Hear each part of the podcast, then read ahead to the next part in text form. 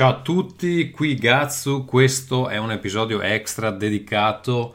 ai nostri viaggi, ormai eh, direi quasi un appuntamento annuale eh, incontrovertibile. Eh, questo episodio è dedicato ai viaggi in Papua Nuova Guinea di eh, Marco Mottura, quindi se per qualche motivo questo è il vostro primo episodio di Rincast, assolutamente non iniziate da qui, o perlomeno se volete iniziare da qui sappiate che la trasmissione di solito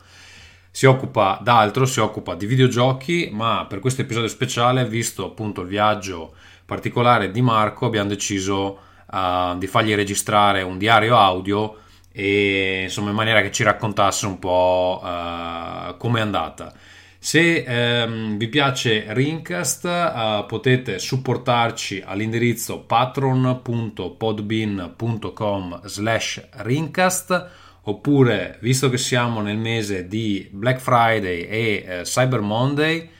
eh, controllate eh, le istruzioni della, le informazioni dell'episodio, dell'episodio perché um, troverete il link per acquistare da Amazon con il nostro tag. A voi non costa nulla in più a noi torna qualcosa e eh, cercheremo di farci dei regali di Natale. A questo proposito voglio dire che Marco non ha mai accettato nessun regalo da voi, cari, cari amici da casa, e quindi eh, questo vale la pena eh, dirlo, mentre gli altri eh, prima o dopo qualcosa si sono fatti dare, forse anche Vito Juvara non ha mai accettato nulla. Eh, gli altri invece sono assolutamente corruttibili. Va bene, io vi lascio l'episodio che credo sia bello lungo. In questo momento in cui sto registrando devo ancora ascoltarlo anche io, quindi non ho assolutamente idea di cosa andremo a a ehm, sentire. Buon divertimento. Ciao, sono Marco e quello che state per eh, andare ad ascoltare è un lungo, lunghissimo, non ho neanche idea di quanto duri, resoconto del eh, mio viaggio in Papua Nuova Guinea, un, eh, una cosa che come dire ho lungo, ho lungo discusso sui, sui, social e che alla fine è davvero diventata realtà, um, di interesse anche di tante persone che come dire, mi seguono, degli ascoltatori ovviamente anche di Rincast, eccetera, è stato palpabile, quindi con Tommaso ho deciso di registrare questo diario di viaggio. Um, una, una, premessa che voglio come dire, appunto, fare prima di lasciarvi all'ascolto, vorrei dedicare questa, questo resoconto a, a mia nonna, che è stata una delle persone più importanti sicuramente della mia vita che sapeva di questo mio viaggio ma che purtroppo è, morta quest'estate e quindi non ho potuto raccontarle eh, l'esperienza che ho vissuto. La, la, racconto a voi e la racconto a voi negli stessi toni con cui l'avrei raccontata a lei, però ecco, ci tenevo a fare questa, questa piccola premessa e questa introduzione, quindi niente, è, è per voi ma è soprattutto per mia nonna. Ciao e buon ascolto. Sabato 12 ottobre sono le 4 di pomeriggio e sto per iniziare a fare lo zaino per la primissima volta l'esperienza di backpacker, non solo come ovviamente fatto di muoversi con uno zaino, ma anche con eh, l'impresa, diciamo così, di preparare lo zaino stesso. Mi sono comprato appunto uno zaino super figo online nei mesi scorsi Uh, ho guardato qualche tutorial su YouTube per uh, cercare un po' di carpire i segreti de- dei professionisti e niente, adesso tocca a me, vediamo un po' quanto ci metto a mettere insieme tutto, effetto Tetris, vediamo poi quanto peserà l'insieme e, e nulla, vi aggiorno. Ciao. Allora, incredibilmente ci ho messo solamente due ore e direi che sono piuttosto soddisfatto, ho imbustato tutto quello che dovevo all'interno di una serie di sacchetti anti-acqua, perché ovviamente il tempo in Papua Nuova Guinea potrebbe essere assolutamente non clemente, nonostante abbia lo zaino impermeabile con la copertura, rain cover, eccetera, eccetera. La raccomandazione è quella sempre di sigillare un po', un po tutto. E, e, basta. Lo zaino è ovviamente bello pesante, ma mh, avendo preso davvero una figata assoluta di zaino eh, della Osprey. Poi nel caso potrei dire il nome se interessa non me lo ricordo a memoria adesso. Comunque dicevo avendo preso uno zaino sicuramente di alto livello il peso è distribuito molto molto bene e hai una, una, certa comodità nonostante un carico sicuramente importante diciamo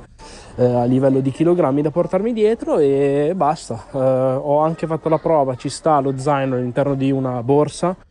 che eh, ho preso fatta apposta si chiama backpack locker che serve proprio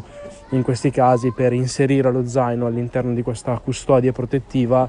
in modo da non doverlo avvolgere nella plastica in aeroporto ma si chiude in quella lo si imbarca come bagaglio che va in stiva e eviti di magari far prendere dentro le cinghie, rompere cose, eccetera, eccetera, anche che te lo aprano, hai un lucchettino apposta e, e via. Ma direi che poteva andare molto molto peggio, spero di non aver dimenticato qualcosa, mi manca ancora da fare invece diciamo la piccola borsetta che mi porterò con me come bagaglio a mano, dove all'interno metterò ovviamente medicine e cose varie. Però ci siamo, ci siamo, sono, sono soddisfatto e vai, bene così. Domenica 13 ottobre sono le 11 e mezza quasi, eh, siamo a meno di, no, poco più di 12 ore dalla, dalla partenza del volo per Singapore, Il, lo zaino è quasi finito al 100%, Sto stampando gli ultimi documenti, sistemando le ultime cose, controllando di aver fatto tutto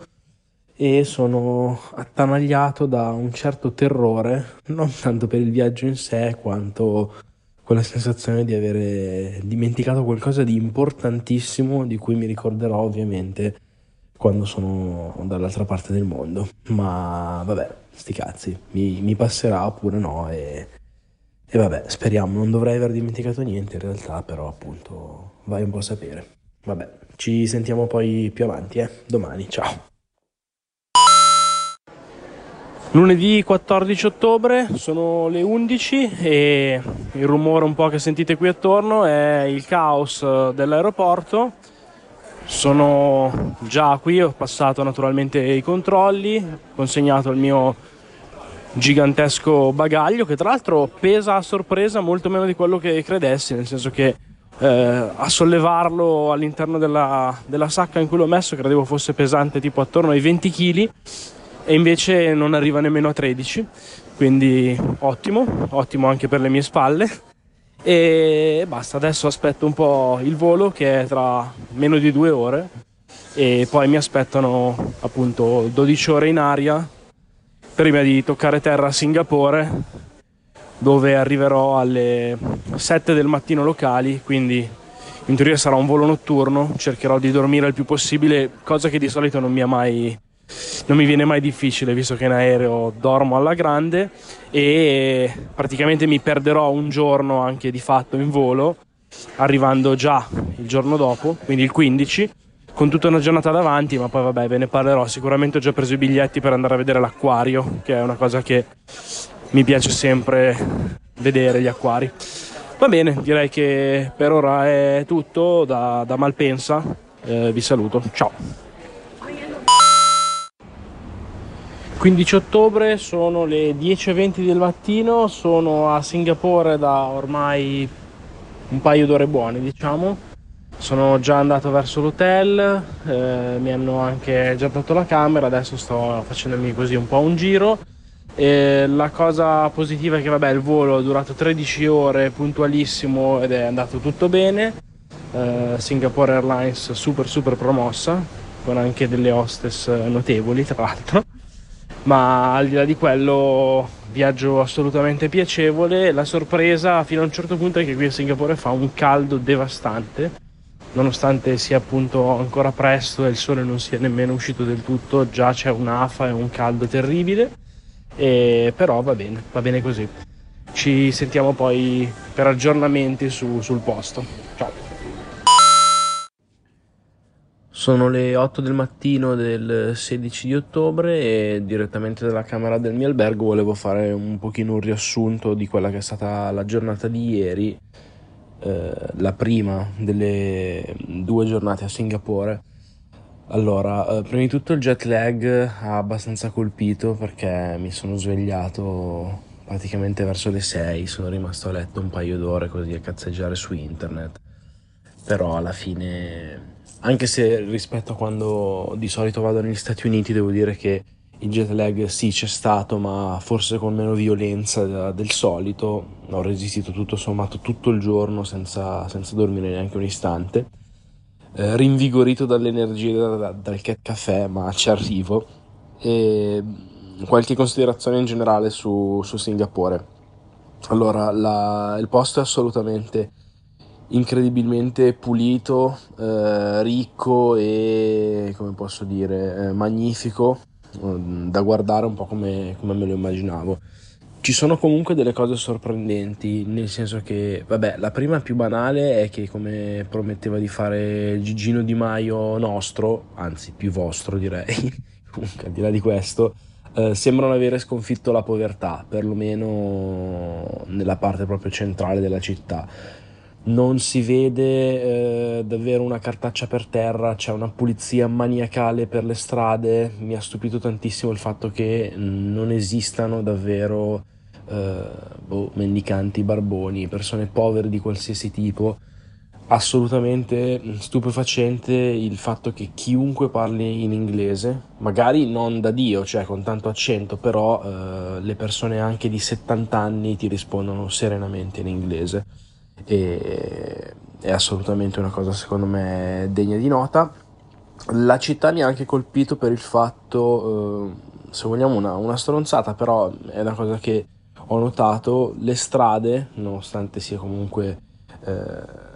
una mezza metropoli o comunque una, una, grande città asiatica, le strade sono assolutamente non particolarmente eh, larghe, non particolarmente affollate e con un traffico che mh, mm, è roba veramente di provincia, cioè abituato a eh, Londra, Barcellona, Parigi, Roma, Milano, tutte queste città, Los Angeles, eccetera, eccetera. Qua sembra veramente di, proprio per quantità di macchine, di stare in un, in un posto davvero di provincia, appunto. E che dire, sono, mi sono fatto un giro all'acquario, avevo letto che era appunto bellissimo, tra l'altro a me piacciono proprio in generale gli acquari, quindi non potevo mancare la visita. Devo dire che sì, meritava assolutamente, in particolare la stanza diciamo centrale con una vasca colossale, una delle più grandi del mondo, con all'interno tra l'altro diverse mante, oltre a un sacco di altri pesci naturalmente, che nuotavano. Eh, davvero meravigliosa, resa ancora più imponente e, come posso dire, spettacolare da un gioco di luci, la musica di sottofondo, cioè sicuramente un acquario ehm, studiato molto bene dal punto di vista dello spettacolo che offriva, della messa in scena eh, in più parti, cioè ovviamente quella era la sala principale, ma anche, che ne so, c'era un punto in cui camminavi eh, sopra di fatto una vasca con degli squali notturni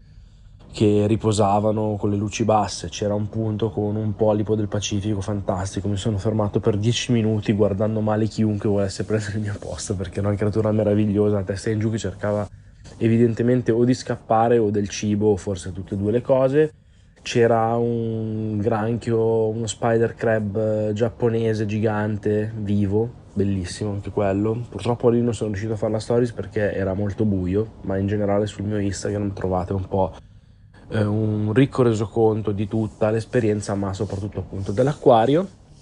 E uscito da lì eh, mi sono mangiato qualcosa, un pollo con eh, curry e riso. Devo dire che il caldo, ecco, apro la parentesi sul, sul, clima, è abbastanza insostenibile. Non faceva in realtà a livello di temperatura così caldo, nel senso erano 32 gradi. Il percepito, però, a causa dell'afa e dell'umidità, è qualcosa che personalmente credo di non aver mai sperimentato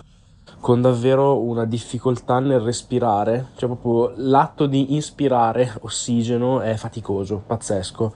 Tanto è vero che ho visto una turista nordica, credo boh, olandese, finlandese, qualcosa simile, comunque una ragazza bionda e pallida svenire di fronte,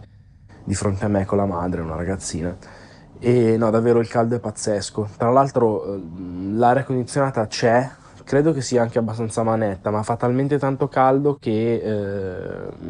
come dire, non avverti, cioè avverti la differenza, ma non ti arriva l'ondata tanto violenta quando entri nei locali, quanto piuttosto quando, quando esci.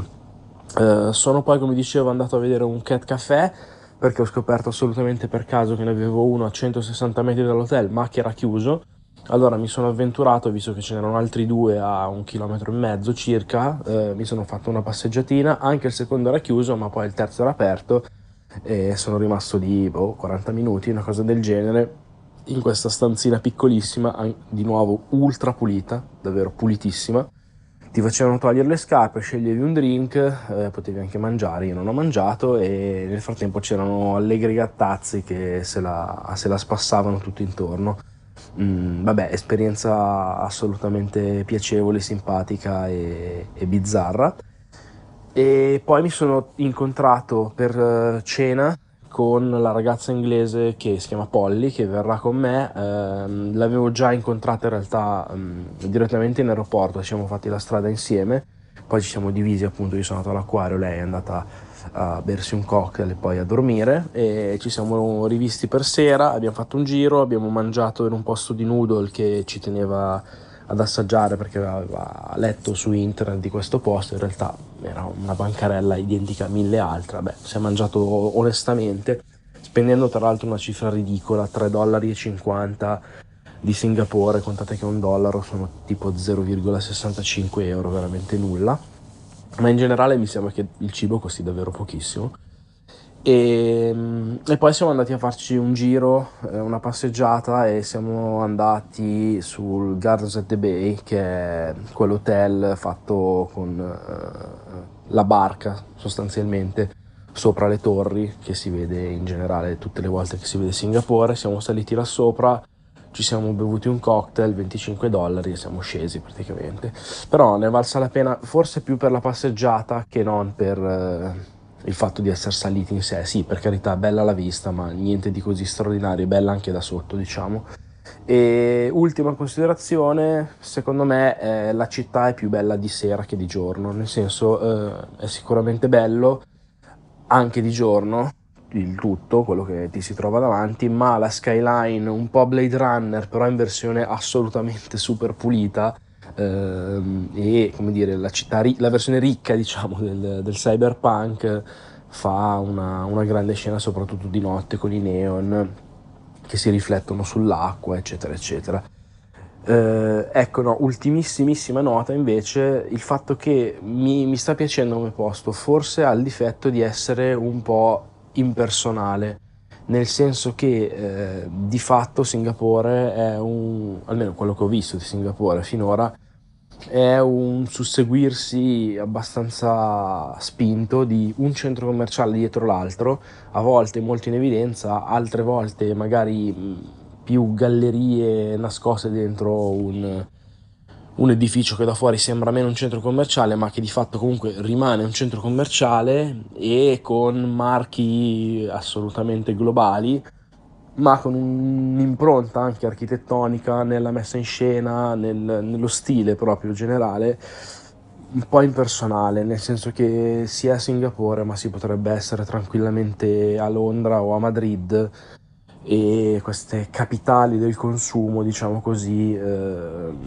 rendono la città forse un po' meno appunto personale, un po' meno così eh, asiatica rispetto magari a quello che, che mi sarei immaginato. E direi che per Singapore è tutto. Oggi vado a farmi un altro giro, c'è un parco giardino con robe stile Jurassic Park che mi hanno consigliato di vedere, ciao Tommaso, è lui che me l'ha consigliato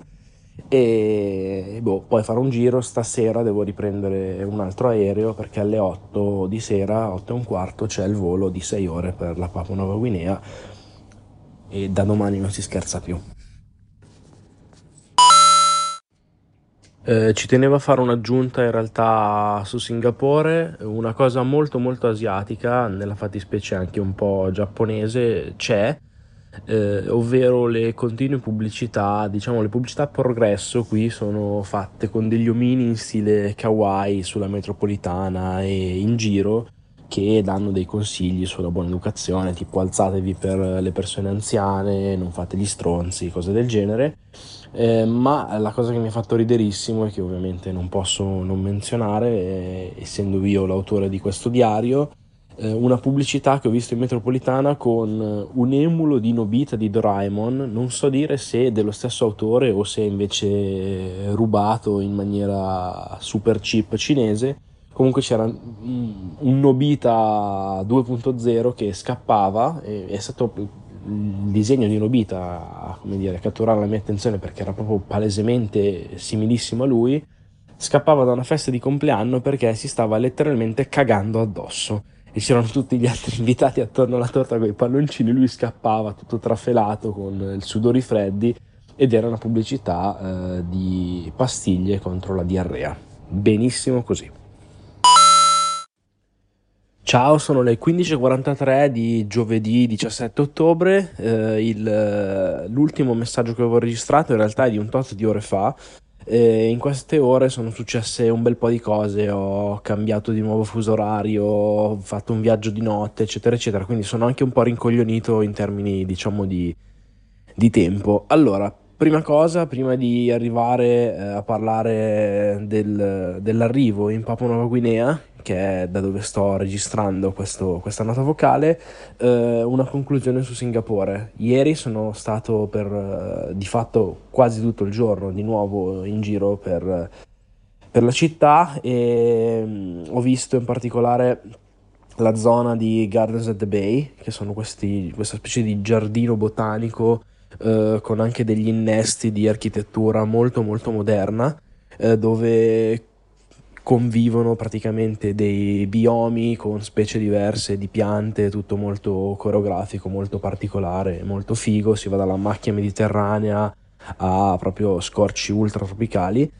eh, appunto convivono quindi piante di diverse specie con queste strutture architettoniche molto molto moderne, fighissime, quelle cose che si vedono magari nei render online, tipo le città del futuro, eccetera, eccetera. Eh, lì esistono, sono vere, sono già diciamo esplorabili sono anche ecologicamente sostenibili, c'è anche un po' di terrorismo psicologico perché tipo e come mi faceva notare la mia compagna di viaggio inglese, eh, cioè, c'erano tutti gli annunci più pessimistici, erano di solito messi in alto con della possibilità, diciamo, volendo per persone particolarmente così eh, appunto messe male di buttarsi giù da altezze considerevoli tipo ah nel 2050 spariranno tutte queste piante eh, l'umanità sarà fottuta eccetera eccetera. Eh, che così aveva quindi questo sottotesto diciamo particolare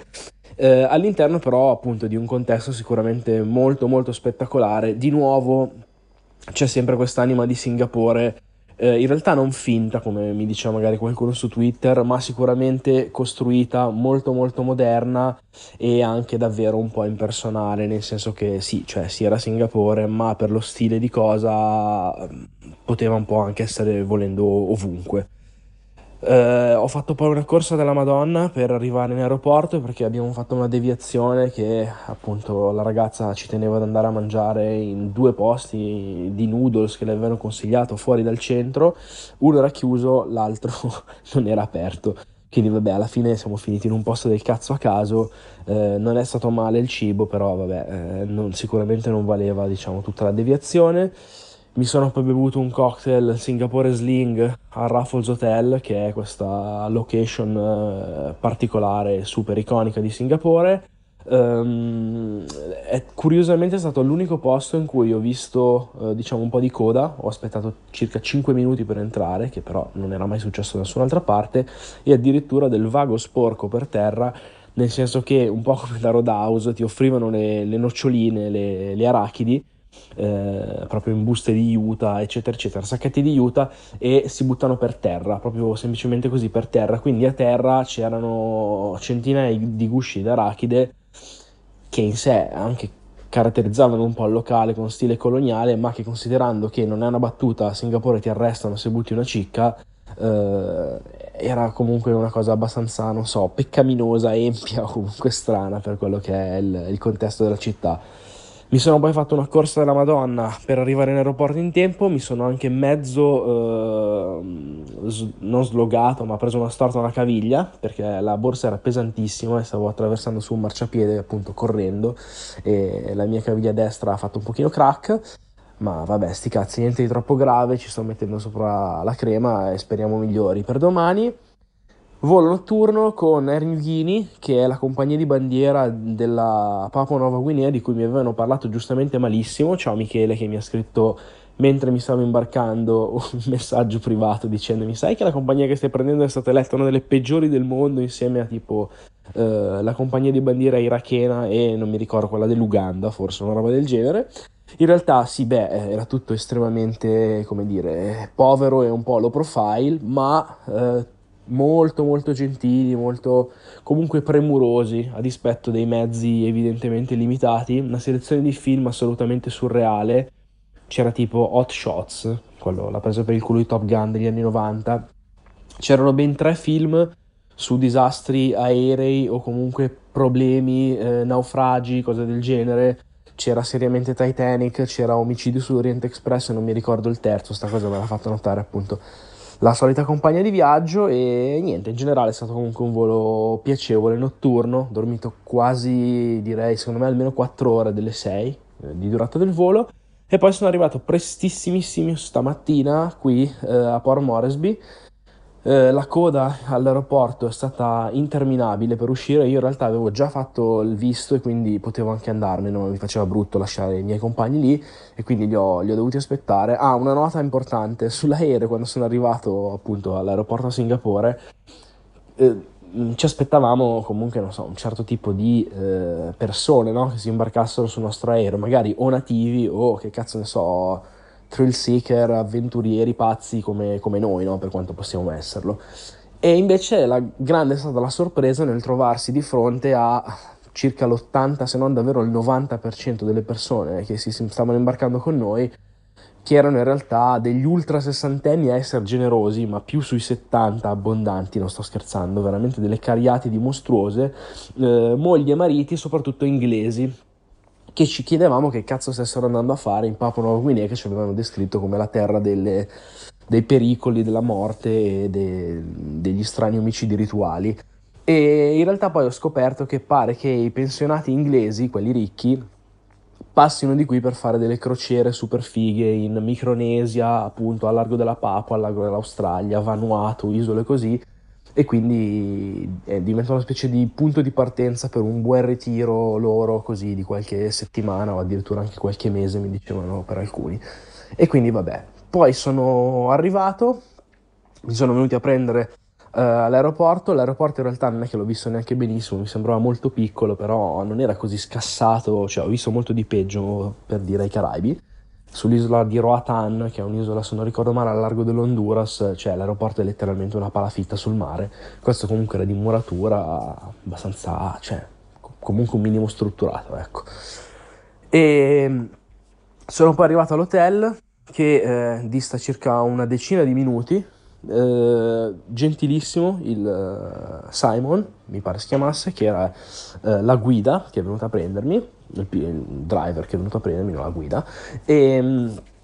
la cosa che di nuovo è stata abbastanza stupefacente è che tutti parlano in inglese per l'esperienza che ho avuto, ma non in inglese spiccando due parole, cioè parlano in inglese di brutto.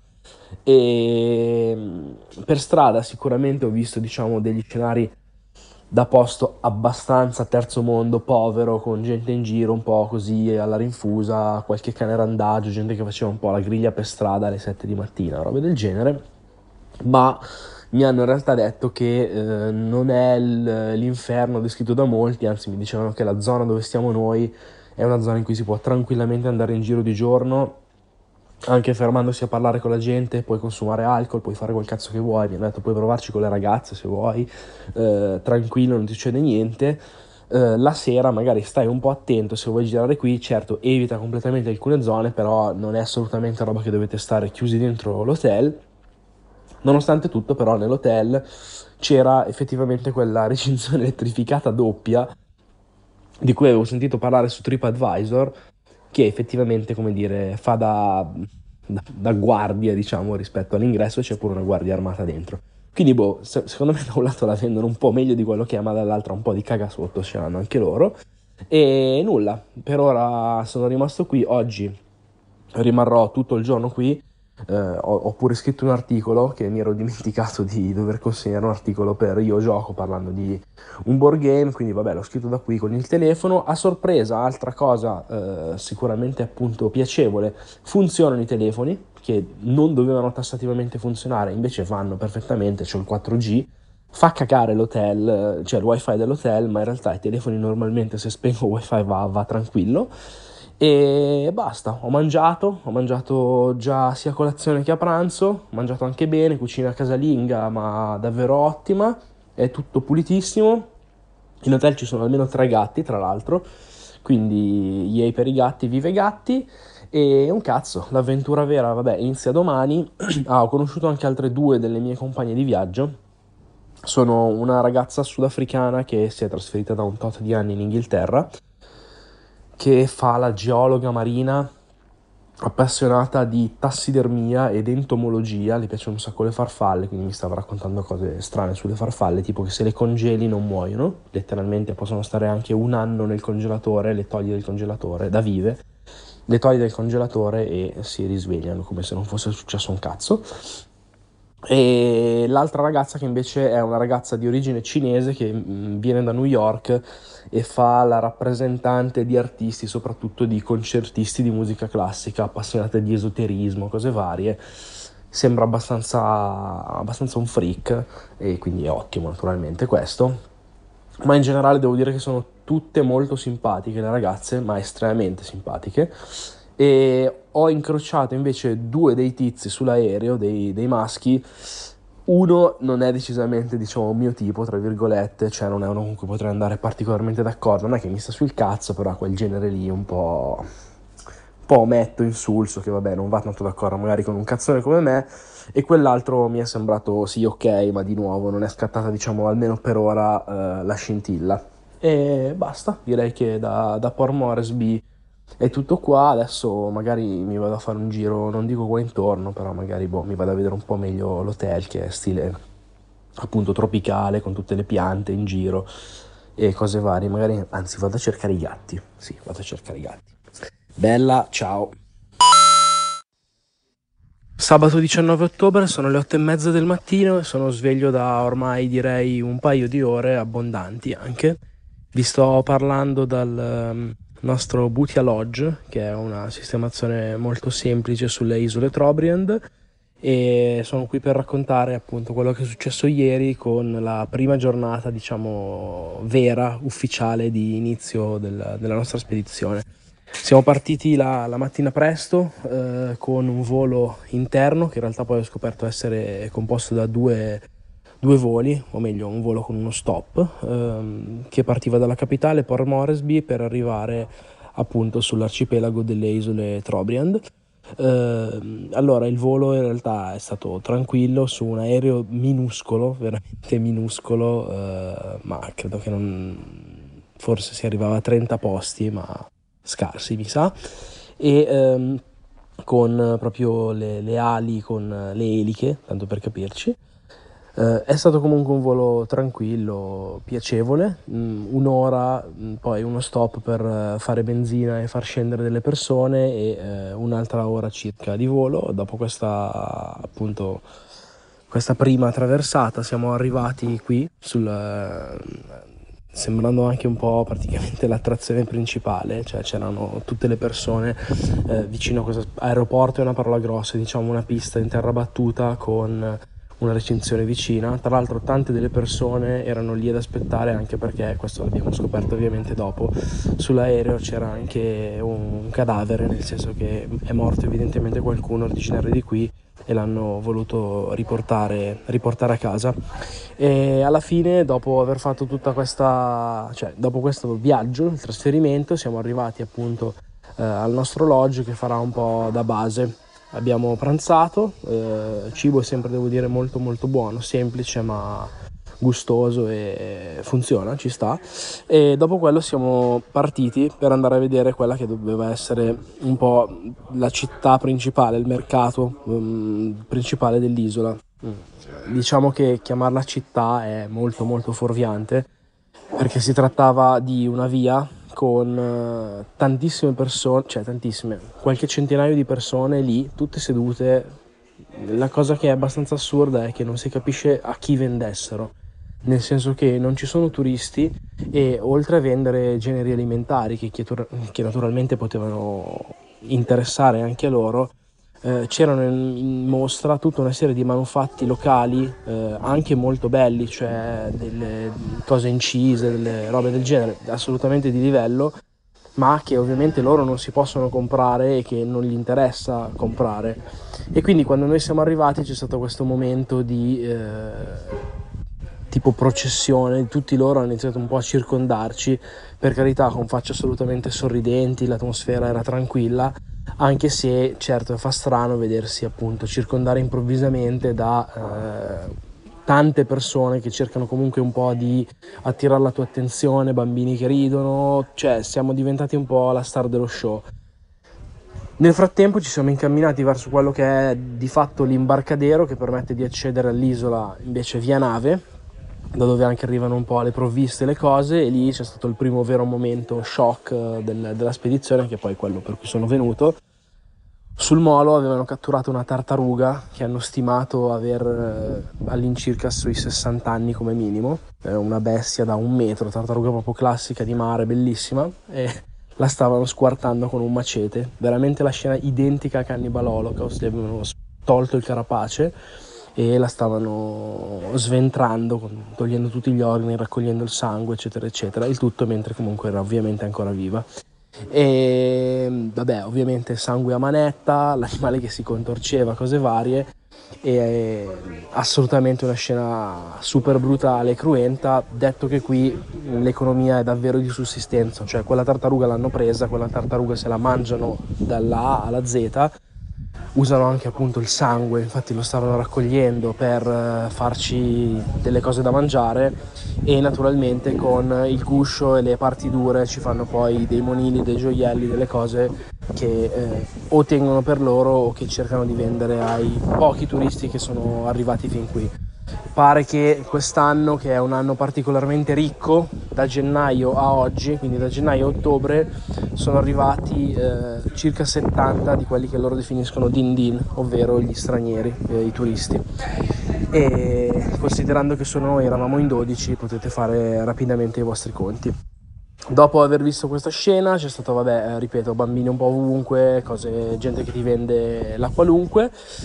siamo poi andati a salutare per avere il permesso di rimanere il capovillaggio. Eh, abbiamo attraversato con il nostro pulmino un po' l'isola, eh, incontrando diversi villaggi. Tra l'altro andrò a rivederli oggi. Cioè, villaggi, immaginatevi proprio le, le palafitte eh, in mezzo alla giungla con poche casette, il fuoco in mezzo e eh, appunto giungla intorno dopo qualche centinaio di metri un altro piccolo villaggio eccetera eccetera. Tanti piccoli insediamenti ognuno diviso dall'altro. Alla fine siamo arrivati a quello del capovillaggio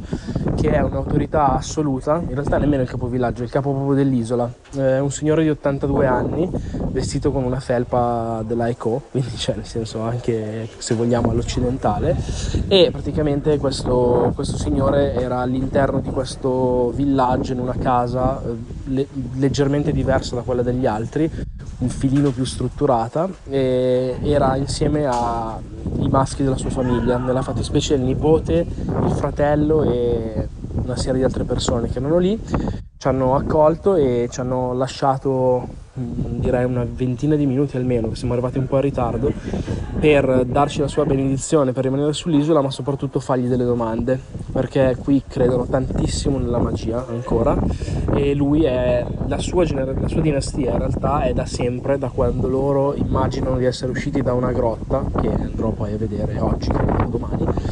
Ehm, appunto è l'autorità massima di quest'isola, può decidere qualsiasi cosa, può, eh, credono che abbia dei poteri magici, non solo lui, perché in tanti qui sono dei, dei, maghi di fatto, ma lui ovviamente è quello più potente, è quello che può decidere eh, della vita delle altre persone, cioè mi hanno chiesto, ho chiesto proprio, mi hanno detto che in caso di eh,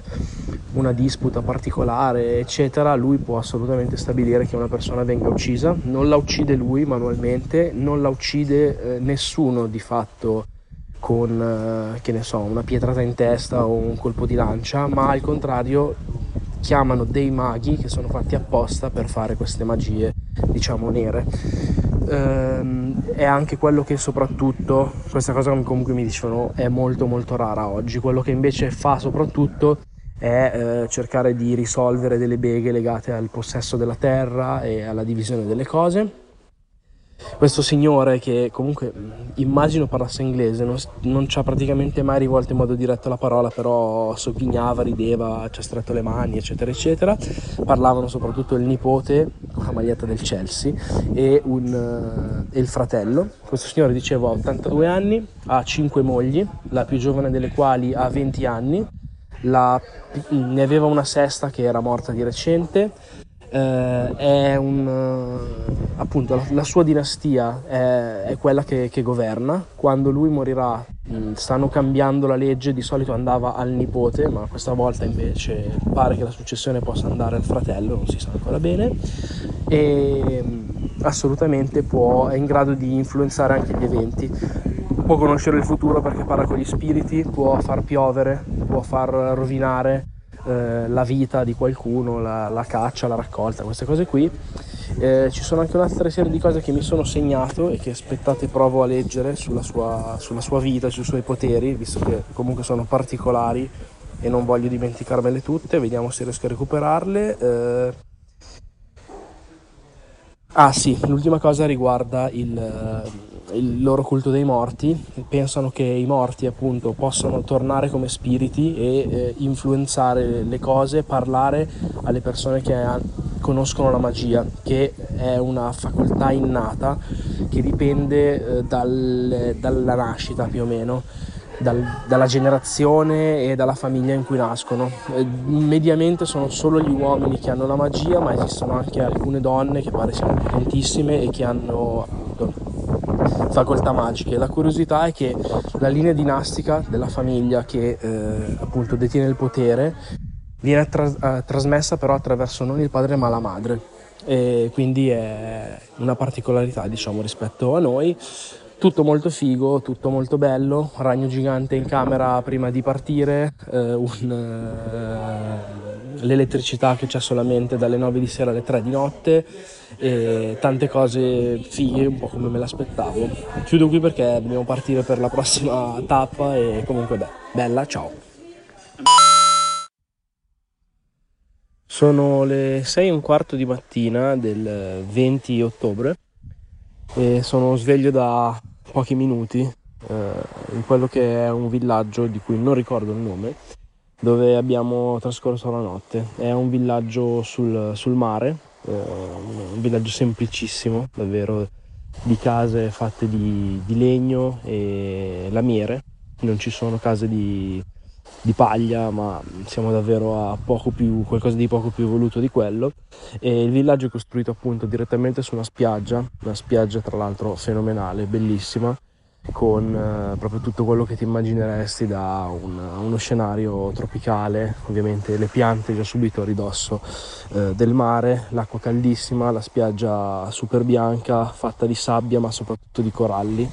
che la rendono leggermente sassosa anche se con dei appunto invece dei sassi riconosci proprio il corallo completamente sminuzzato.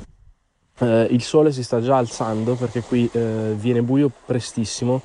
Fate conto che alle, 7, alle 6 di sera eh, il sole scende e tra l'altro scende con una velocità pazzesca, magari ci arrivo dopo oppure anzi ci arrivo subito, ieri ci hanno fatto appunto arrivare qui poco prima del, mm, del tramonto ed è incredibile vedere questa palla di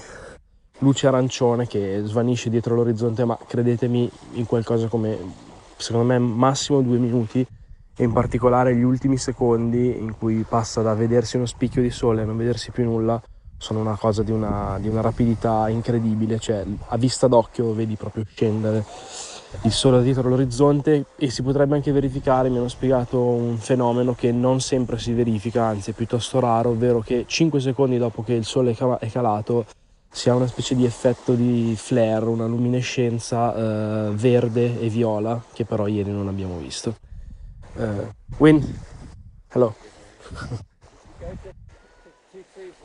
yeah. Over there? Yeah, where the man is sitting. This tree, looks like a hundred butterflies sitting on it. Oh, I'm, I'm totally going there. Thank you. scusate, eh, mi sono salutato con Win, il, il tizio inglese miliardario che era già sveglio da prima di me, mi ha raccontato che c'è un posto dove è pieno di farfalle, adesso mi ci avvicino. Comunque, ritornando alla giornata di ieri, dicevo, siamo arrivati qui eh, poco prima di, eh, di cena, abbiamo fatto il bagno e poi abbiamo cenato insieme naturalmente alle persone del villaggio che ci avevano preparato un ricchissimo buffet con eh, granchi, verdure, eh, tutta una serie di cose loro fritte, assolutamente buonissime e eh, in- con un'abbondanza davvero pazzesca. Eh, prima di questo, la giornata di ieri eh, è stata abbastanza particolare, abbiamo camminato parecchio, durante, cioè muovendoci sia durante la mattina che un po' anche nel pomeriggio, siamo andati a vedere alcuni villaggi decisamente meno organizzati di questo, nel senso che quelli sì erano proprio quelle case fatte di,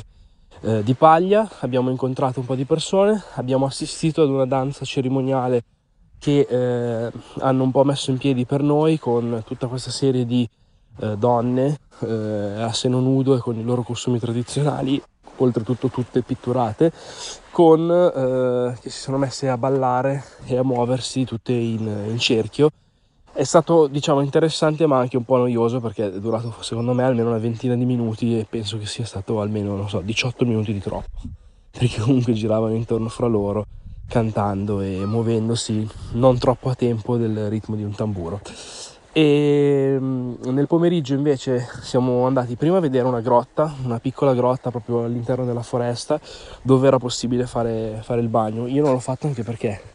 eh, mi sembrava facesse abbastanza freddo, l'acqua era ovviamente fredda e di lì a poco saremmo venuti poi qua in questa spiaggia.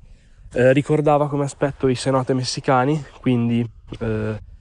fondamentalmente un buco nella terra, solo che invece che essere molto verticale come il cenote, questa scendeva verso il basso con un declino comunque estremamente roccioso, impervio e non semplicissimo da raggiungere, dove poi eh, si apriva questa appunto pozza d'acqua color verde smeraldo, l'acqua non era particolarmente profonda, eh, con all'interno anche qualche pesce, si vedeva pesci diciamo delle dimensioni più o meno di una trota. Eh, abbiamo fatto appunto un bagno veloce lì e poi siamo venuti qui verso la, questo, questa spiaggia bellissima e eh, questa, appunto, questo insediamento di pescatori. Abbiamo dormito, eh, ovviamente ci hanno lasciato le loro capanne, eh, io ho dormito con il mio solito compagno newyorkese e beh, la sistemazione è stata, devo dire, veramente, veramente un po' di fortuna. Eh, è stato comunque interessante. La nota positivissima è che non ci sono, contrariamente alle previsioni, quelle zanzare terrificanti che dovevano esserci. Mm, fa comunque abbastanza caldo di notte, però avevo sentito dire pote- potesse fare anche parecchio più freddo. Diciamo che eh, se si rimane all'aperto il clima è anche, è anche tutto sommato piacevole. Se invece si, si va verso, cioè si rimane all'interno delle loro capanne, diventa praticamente un forno vivente e non è stato semplicissimo dormire proprio per, per il caldo. Ah, mi stavo dimenticando la cosa più figa di ieri, ovvero che dopo, la, dopo la, la, cena siamo andati a fare una passeggiata sul molo, un molo assolutamente fuori contesto che è stato costruito, se non ho capito male, negli anni 70 quando hanno iniziato ad arrivare qui, o forse 80, non mi ricordo, comunque quando hanno iniziato ad arrivare alcune crociere sporadicissime, cioè forse nettamente meno di una al mese, però diciamo che gli occidentali hanno lasciato il loro segno con appunto questo molo di cemento e con le, anche le, le, parti diciamo per reggersi di sicurezza di metallo molto molto poco integrato al contesto. Eh, dicevo siamo andati fino appunto alla fine di questo molo che comunque si insedia abbastanza in profondità nel mare e eh, lì abbiamo visto uno spettacolo incredibile, davvero una delle cose più belle che io abbia mai visto in vita mia, sotto un cielo pazzesco, perché considerate che qui se non accendi una luce è buio, ma il buio quello vero, cioè eh, il buio che non vedi a un metro da te per intenderci. Sotto quindi un cielo incredibilmente stellato dove davvero si vedeva una quantità di stelle mai viste in vita mia. Um, siamo stati, come dire, rapiti da una serie di bioluminescenze nel mare chissà come mai tutte da, dal lato sinistro del molo eh, e praticamente c'erano centinaia di questi pesciolini abbiamo scoperto poi accendendo delle torce led diciamo pesciolini bah, secondo me saranno stati circa di 10 cm comunque minuscoli ma c'erano veramente migliaia che eh, appunto questo, emettevano questo fascio di luce bluastra dalla, dalla parte superiore del corpo lunga tutto il corpo era la luce e e questi pesciolini si muovevano in branco e continuavano a spostarsi. Non, abbiamo, non siamo riusciti a capire, nonostante ci fosse con noi Stewart, che è il naturalista veramente espertissimo di tutto, molto molto simpatico, se la cosa fosse legata a una a un tentativo diciamo magari di cacciare, a un tentativo di riprodursi o a qualche tipo di segnale di comunicazione tra di loro. Eh, fatto sta che siamo rimasti per oltre un'ora lì e i pesci continuavano a brillare in maniera incredibile, era come fossero delle lucciole sott'acqua, ma eh, ovviamente molto più veloci delle lucciole e anche direi molto più luminose, visti quanti ce n'erano. Eh, tra l'altro è stato anche un momento fantastico perché durante proprio all'inizio, quando siamo arrivati, abbiamo visto questi pesci, ci siamo seduti tutti eh, davvero a bocca aperta perché era una cosa inaspettata per noi, anche se poi gli abitanti ci hanno detto che qua succede praticamente sempre. Eh, Wind, che è il miliardario inglese che ho salutato poco fa, eh, si è messo a raccontare una storia un po' dell'orrore con eh, un accento super british, anzi anche direi un po' eh, irlandese, una storia su un uomo bruttissimo che non riusciva a trovare moglie e che alla fine si è sposato praticamente con una sirena che però poi lo ha abbandonato conducendolo alla pazzia molto molto molto bello, eh, recitata ovviamente con tutta l'enfasi che un eh, dandy inglese può metterci e davvero in un contesto straordinario e assolutamente indimenticabile, cioè come ha detto lui è proprio una cosa che penso che tutti i presenti non si, non si scorderanno mai nella vita proprio per il tipo di momento, di scenario e di, di atmosfera in generale. Eh, oggi andiamo sempre partendo proprio da questo villaggio eh, a vedere i chiamatori di squali che eh, salendo su delle piroghe semplicissime di legno andranno abbastanza a largo e con un, uh, uno strumento fatto di cocco eh, si metteranno a suonare questa specie di gigantesco sonaglio sott'acqua per chiamare gli squali e poi arpionarseli. Eh, considerate che questa cosa non viene fatta per noi perché la fanno comunque tutti i giorni per, per loro gli squali servono per mangiare, cioè nel senso che eh, ieri, ieri, quando siamo arrivati, eh, appena è calato il sole, abbiamo visto le loro piroghe scendere in acqua. Eh, ieri non sono andati a caccia di squali perché appunto comunque lo fanno in realtà non tutti i giorni ma ogni due giorni. Erano andati il giorno prima, ieri invece sono andati a caccia di, alt- di altri pesci, però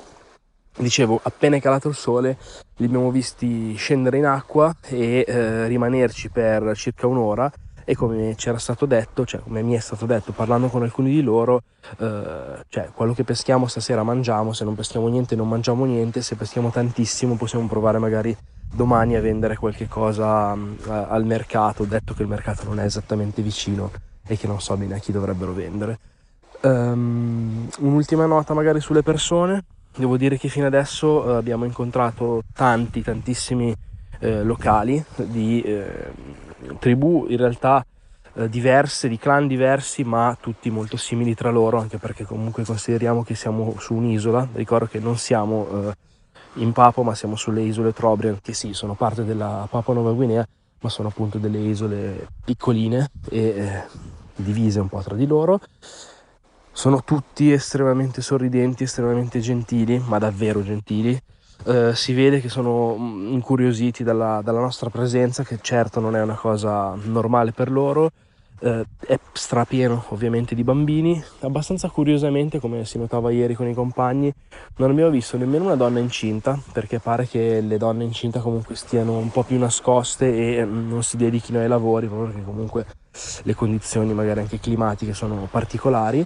eh, e stranamente mi sembra di non vedere anche eh, le persone, magari i ragazzi, diciamo dai, boh, dai 15 ai 20, 25, una cosa del genere. Cioè mi sembra di vedere o bambini o adulti, eh, e per adulti intendo magari persone proprio un po' più avanti con l'età. Detto che eh, ieri poi parlando con una delle danzatrici tradizionali, io le avrei dato boh, sui 16 anni, ho scoperto che invece ne aveva 28.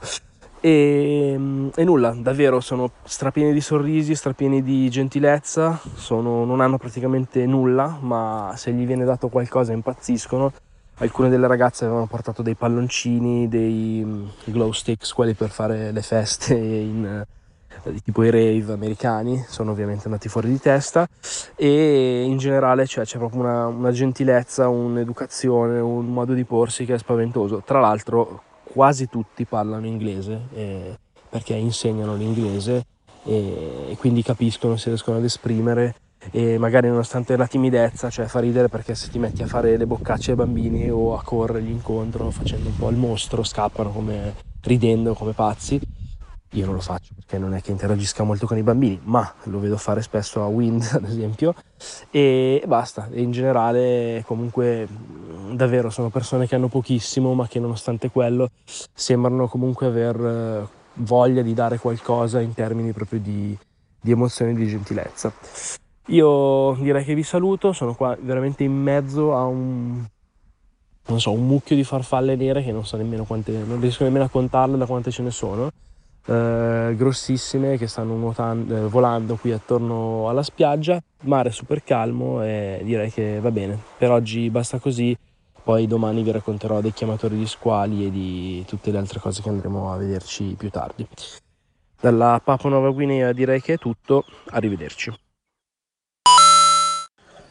Sono le 11.38 del eh, giorno 20 ottobre e diciamo che nonostante siano appunto le 11.38 del, del mattino potrei anche già andare a letto o direttamente tornare a casa vista la quantità di cose assurde che sono successe questa mattina. Ci siamo svegliati presto e siamo andati a vedere i cacciatori di squali che salgono praticamente su delle canoe minuscole fatte di, di legno davvero piccolissime eh, e asimmetriche. Vanno al largo naturalmente a braccia e quando sono molto al largo noi li abbiamo raggiunti invece con una barca a motore piccolissima comunque la nostra barca a motore. Quando sono al largo agitano mh, delle cose che hanno costruito degli strumenti con dei sonagli praticamente fatti di cocco li agitano nell'acqua e fanno un rituale particolare, buttano la preda, preda a cui parlano, è un pesce generalmente, e a quel punto il, lo squalo praticamente viene chiamato, esaltato dal, dal, rumore del sonaglio e a mano, rigorosamente a mano, quando lo, lo squalo morde la preda, eh, l'esca, tirano la lenza a mano, lo trascinano sulla barca, sono squali lunghi circa un metro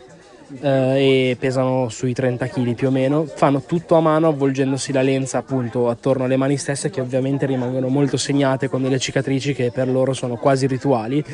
Tutta l'operazione è un'operazione incredibilmente veloce, cioè in meno di 10 minuti abbiamo visto prendere due squali, ne prendono uno a testa e poi tornano, tornano al villaggio.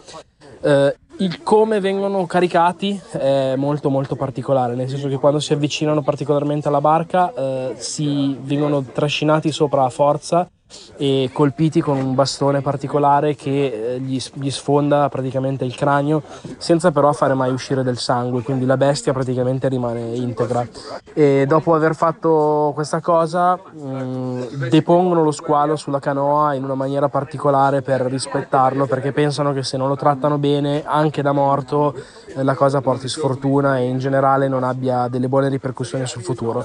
Tra l'altro loro eh, credono che se una, quando lo squalo si avvicina a loro, se lo vedono vicino all'esca ma non mangiano l'esca, questo vuol dire che a casa qualcosa non sta andando bene, ad esempio magari la moglie può essere non soddisfatta, sottointeso a livello sessuale, o il figlio potrebbe comportarsi male. Contate che su un villaggio di 700 persone sono in 10 a saper fare ancora questa cosa che è un'arte dimenticata e perduta. Seguono dei rituali hanno, fanno dei canti delle preghiere sia prima che dopo che durante. E eh, mentre fanno questa cosa è assolutamente vietato catturare qualsiasi altro tipo di pesce perché sono fuori per catturare lo squalo prendono lo squalo e ritornano con lo squalo. Appena ritornano al villaggio mandano un segnale con un segno di vittoria diciamo quando sono comunque ancora abbastanza al largo. A quel punto eh, le mogli e diciamo gli amici iniziano a preparare, si preparano, la bestia appena arriva a terra viene trasportata sempre in un modo particolare e molto rispettoso diciamo della creatura e a quel punto eh, immediatamente, vengono immediatamente tagliate mh, mm, le pinne che sono la prima cosa che diciamo va via anche perché di solito vengono vendute fuori e lo squalo viene prima eh, abbrustolito in maniera come dire superficiale e poi diviso diviso con una, un, una logica che eh, segue delle regole ben precise. Eh, ad esempio, alcune parti vanno a chi ha prestato magari la barca oppure l'equipaggiamento, altre parti ancora vanno al pescatore, altre parti vanno al capovillaggio, altre parti invece sono da dividere per tutta la comunità. Eh, quindi abbiamo visto la pesca degli squali, assolutamente fantastico ed è una cosa che fanno in pochissimi oramai al mondo e in pochissimi anche all'interno appunto di quest'isola. Eh, abbiamo mangiato poi lo squalo, Eh, naturalmente questa pesca sarebbe stata fatta, non era per noi turisti, cioè la fanno comunque una volta ogni due giorni oppure ogni giorno e in generale è un'economia di sussistenza, cioè loro pescano quello che mangiano letteralmente. Lo squalo è buonissimo, tra l'altro, viene cotto direttamente su una griglia in spiaggia e la carne è assolutamente molto molto abbrustolita fuori, è bianchissima dentro, piuttosto soffice, anche se si spezza in una maniera un po' particolare, magari più consistente del pesce, però è davvero gustoso, saporito e con un forte sapore diciamo di affumicatura, perché comunque è cotto direttamente sul fuoco. Eh, dopo aver fatto tutta questa cosa, eh, ah, mentre tornavamo indietro, mi stavo dimenticando, abbiamo iniziato a vedere incresparsi la superficie dell'acqua e c'era praticamente un branco di delfini enorme, almeno tra i 20 direi i 30 esemplari, che hanno iniziato a nuotare vicino alla nostra barchetta, a saltare fuori dall'acqua e mm, in particolare i- le persone del villaggio facevano un verso per chiamarli e i delfini uscivano dall'acqua e saltavano fuori, cioè si sono messi a giocare con la barca che ha fatto proprio un movimento circolare, siamo stati almeno 5 minuti in più con i delfini che erano letteralmente a un metro dalla nostra barca, nuotavano sotto, sopra, facevano cose, palesemente tra l'altro attratti da- dagli esseri umani e dai rumori. Siamo poi tornati eh, e siamo andati a vedere una grotta, una grotta che per i locali è importante perché c'è all'interno dell'acqua dolce. Il punto è che questa grotta è assolutamente in fondo al terreno e ci vogliono almeno 10 minuti buoni per scendere e poi altri 10 per risalire con una discesa nel buio più totale servono delle torce e proprio roba di speleologia assoluta cioè stalattiti, stalagmiti, umidità, cose assolutamente fighissime. Arrivi in fondo e c'è questa quest'acqua dolce, eh, abbastanza fredda, pensavo ancora più fredda a dire il vero, con tutte delle caverne sommerse che vanno chissà dove. Dicono che varie persone sono provate ad andare ma nessuno torna indietro, quindi vabbè, rimani in quella zona lì. Tra l'altro nella stanza diciamo in cui arrivi eh, c'era anche un piccolo pipistrellino a testa in giù lì appeso a quei, abbiamo un po' rotto i coglioni ma in realtà lui non ha fatto nulla e nulla poi siamo riusciti e è stato assolutamente un momento fantastico proprio anche perché questa, a questa grotta ci hanno, ce l'hanno detto diciamo qui gli abitanti del villaggio venite vi facciamo vedere una cosa bella non era in previsione così come non erano in previsione i delfini direi e basta. Cioè, ripeto, considerando che non abbiamo neanche ancora pranzato, fatto salvo lo snack con lo squalo, direi che la giornata è stata bella piena. Dalla Papua Nuova Guinea è tutto. Ciao.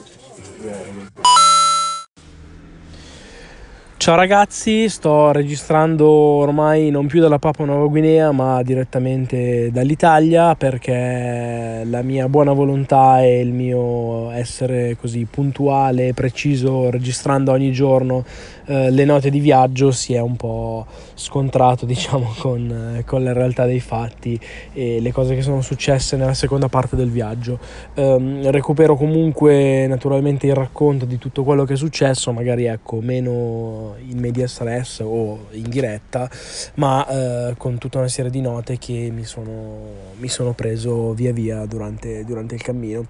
Eravamo rimasti a quando ho registrato dalla, dalla spiaggia di Caibola, dove è stata sicuramente una delle cose assolutamente più memorabili dell'intera esperienza, ma aggiungerei anche forse della mia vita, nel senso che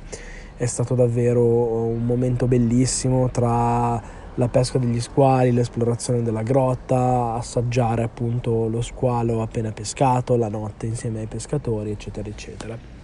Eh, dopo quel momento eh, ho avuto un giorno, eh, il giorno successivo, che è stato praticamente un giorno diciamo di, di, di trasferimenti, di movimento. Siamo ritornati nella capitale dove cioè, ho preso un aereo, di nuovo lo stesso aereo che mi aveva portato verso le, le isole Trobriand, mi ha fatto appunto ritornare nella capitale, c'è sempre uno, uno scalo da fare, la- quindi il volo dura circa due ore, sono due, pe- due parti da un'ora con un aereo, forse non, non mi ricordo se ne ho parlato, ma nel caso ne riparlo o accenno brevemente, l'aereo è piccolissimo, assolutamente un aereo con meno di 20 posti, 18 per l'esattezza, eh, con le, le eliche sulle, sulle ali e la pista d'atterraggio è qualcosa di assolutamente spartano, eh, l'aeroporto è praticamente una casupola con addirittura le persone che si accalcano per vedere l'arrivo dell'aereo, un po' perché questo momento comunque per loro abbastanza anomalo, abbastanza magico e un po' perché significa che con l'arrivo comunque di turisti o di persone eh, che magari ritornano, fanno ritorno alle isole, c'è la possibilità per loro di vendere i loro manufatti e la voce dell'arrivo appunto dell'aereo che arriva una sola volta alla settimana ehm, comunque diciamo si, si, spande poi abbastanza in fretta eh, per le isole. Dicevo, il, il ritorno nella capitale è stato assolutamente tranquillo, normale, è stato un momento di, di trasferimento. L'unica cosa da segnalare, volendo, che eh, ho passato la notte in un hotel che era stato scelto da, dalla guida. E, mm, l'hotel in realtà non era bruttissimo, anzi si presentava come un hotel tradizionale, più tradizionale rispetto a quello che mi avevano consigliato e che avevo scelto io di mio piscina, eh, cocktail, cose più più standard, diciamo, eh, cose che hanno anche dato il là perché ho fatto una story su Instagram, la gente è impazzita perché mi ha visto durante questa stories appunto a bordo piscina con delle ragazze, addio motura, Alpi Tour, eccetera, eccetera, vacanza fighetta, le fighe e i cocktail, eccetera, eccetera. Cioè, nel senso sì, c'era oggettivamente delle ragazze e c'erano dei cocktail, però diciamo che è stato un intermezzo in una, in una vacanza non certamente all'insegna dei comfort, così come in realtà non all'insegna del comfort è stato lo, lo stesso hotel, visto che eh, mi era stata assegnata, non so bene come mai, una, una suite single singola, c'è una camera singola, eh, ad alcuni è toccata la singola, di culo è andata a me. In realtà di culo solo fino a un certo punto perché ehm, ero stanco e sono andato a letto abbastanza presto, prima degli altri, mentre i compagni inglesi si disfavano di alcol. Stavo già dormendo e sono stato svegliato da uh, un rumore, un rumore io avevo diviso come il bravo backpacker tutta la mia, la mia roba all'interno del mio zaino dentro una serie di buste di plastica per far ordine, per evitare che in caso di pioggia si bagnasse tutto, eccetera, eccetera. Ho sentito un rumore di, di questa plastica comunque abbastanza spessa che si muoveva, che mi ha svegliato ho detto, boh, non lo so, io sono molto leggero, però l'ho proprio sentito, al che mi sono girato dall'altra parte, l'ho risentito, al, ho acceso la luce, mi sono avvicinato allo zaino e ho beccato un topo praticamente avevo un topo, non immaginatevi un cazzo di ratto tipo Splinter delle tartarughe ninja, ma un topolino comunque di boh, meno di 10 cm che stava rovistando nella mia roba all'interno dello zaino cercando verosimilmente avevo delle barrette energetiche delle cose così e quando mi ha visto squittiva e tipo della serie sì sto controllando ovviamente l'ho fatto scappare. Eh, mediamente inorridito sono andato dal, dal concierge all'ingresso alla reception ho chiesto di cambiare camera anche perché poi ho scoperto che in realtà eh, in questo hotel c'erano già stati una settimana prima i quelli della prima spedizione, perché il mio viaggio era diviso in realtà in due, in due, parti. La prima parte che hanno fatto altre persone, la seconda che invece ho fatto io. Nel momento di passaggio tra la prima e la seconda, i due capi spedizione erano stati nello stesso hotel e eh, Wind, il miliardario inglese, era stato nella mia stessa camera e si era beccato anche lui il topo.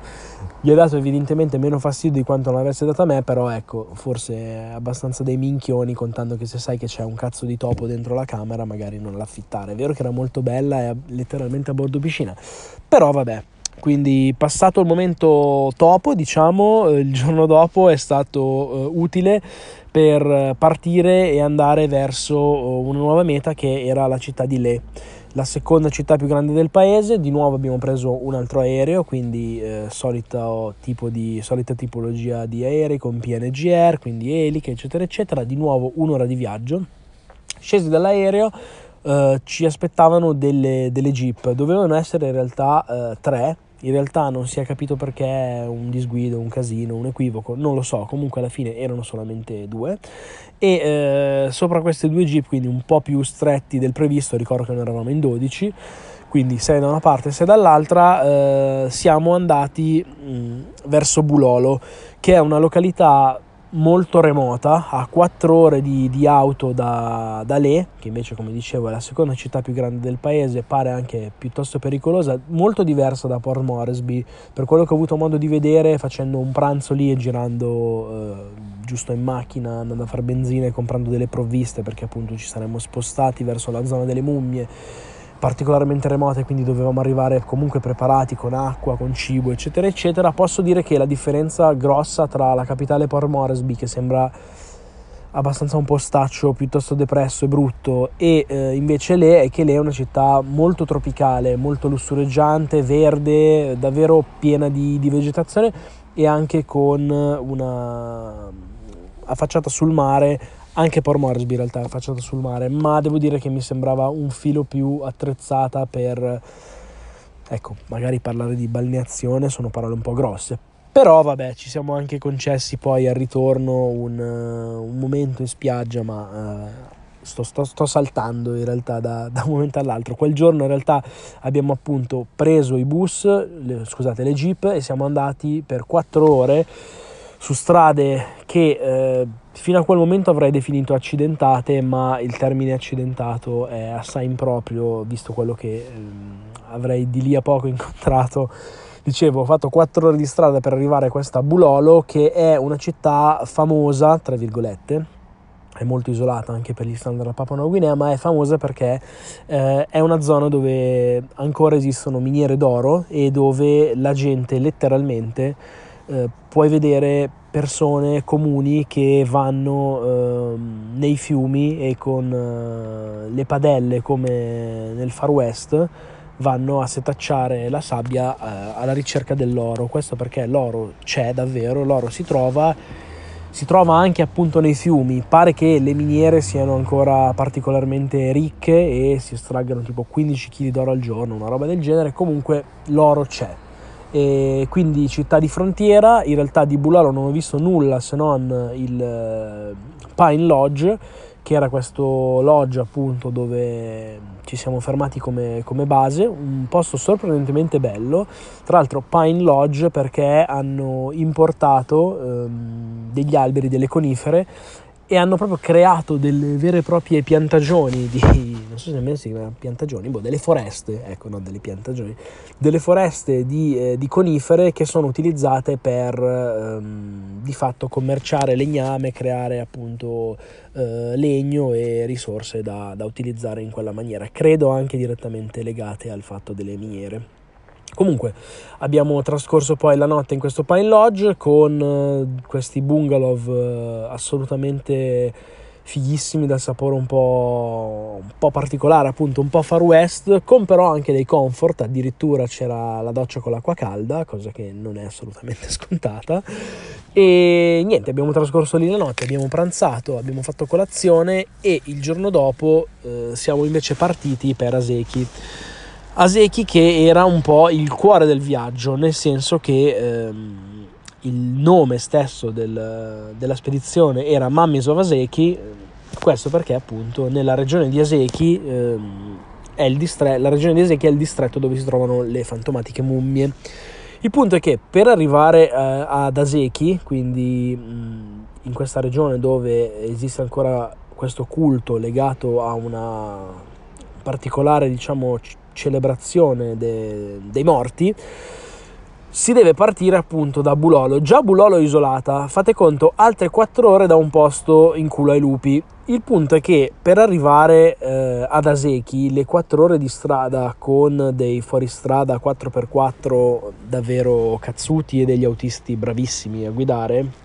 prevede il, lo spostamento su zone che ehm, davvero definire accidentate è molto molto molto riduttivo. Fate conto che ehm, si parla di strade che eh, sono in realtà sentieri più che strade assolutamente non asfaltate all'interno della giungla, mai pianeggianti, mai, con buchi nel terreno anche di più di mezzo metro, con eh, strade ovviamente che sono a una corsia sola ma in due sensi di marcia, quindi se ti capita che arriva qualcun altro devi trovare il modo di farlo passare. E con momenti assolutamente davvero da vita di, di, frontiera barra Indiana Jones barra metteteci tutto il carico di film mm, d'azione e d'avventura che potete immaginare.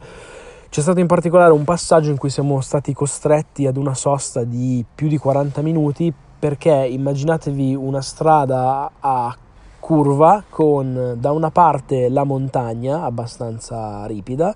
e dall'altra letteralmente un burrone che eh, sprofondava di boh, 50 metri, una cosa simile, una corsia sola e la parte di eh, montagna era franata, quindi eh, macchine che dovevano andare tutte due, in tutte e due le direzioni, la strada che eh, essendo franata in realtà non era crollata la strada, ma era crollata una parte di, eh, di, di, montagna sulla strada stessa. Quindi sono dovuti arrivare dei piccoli bulldozer che non ho idea di dove cazzo fossero, ma sono arrivati. Hanno spostato i detriti e hanno liberato la strada. A questo punto la strada che non era assolutamente pianeggiante doveva comunque eh, essere poi percorsa effettivamente da tutte le macchine che erano rimaste in colonna. Ho visto scene, nel frattempo c'era pure un fiumiciattolo che scendeva, minuscolo però, c'era dell'acqua che scendeva dalla, dalla montagna stessa e che si riversava sulla strada rendendo ulteriormente friabile e pericoloso il, il, il fondo diciamo stradale. Um, ho visto scene tipo camioncino con a bordo non so quante persone, ma come nelle foto su internet dei meme con la gente in India che sono in 200 su un camion, ecco la stessa cosa.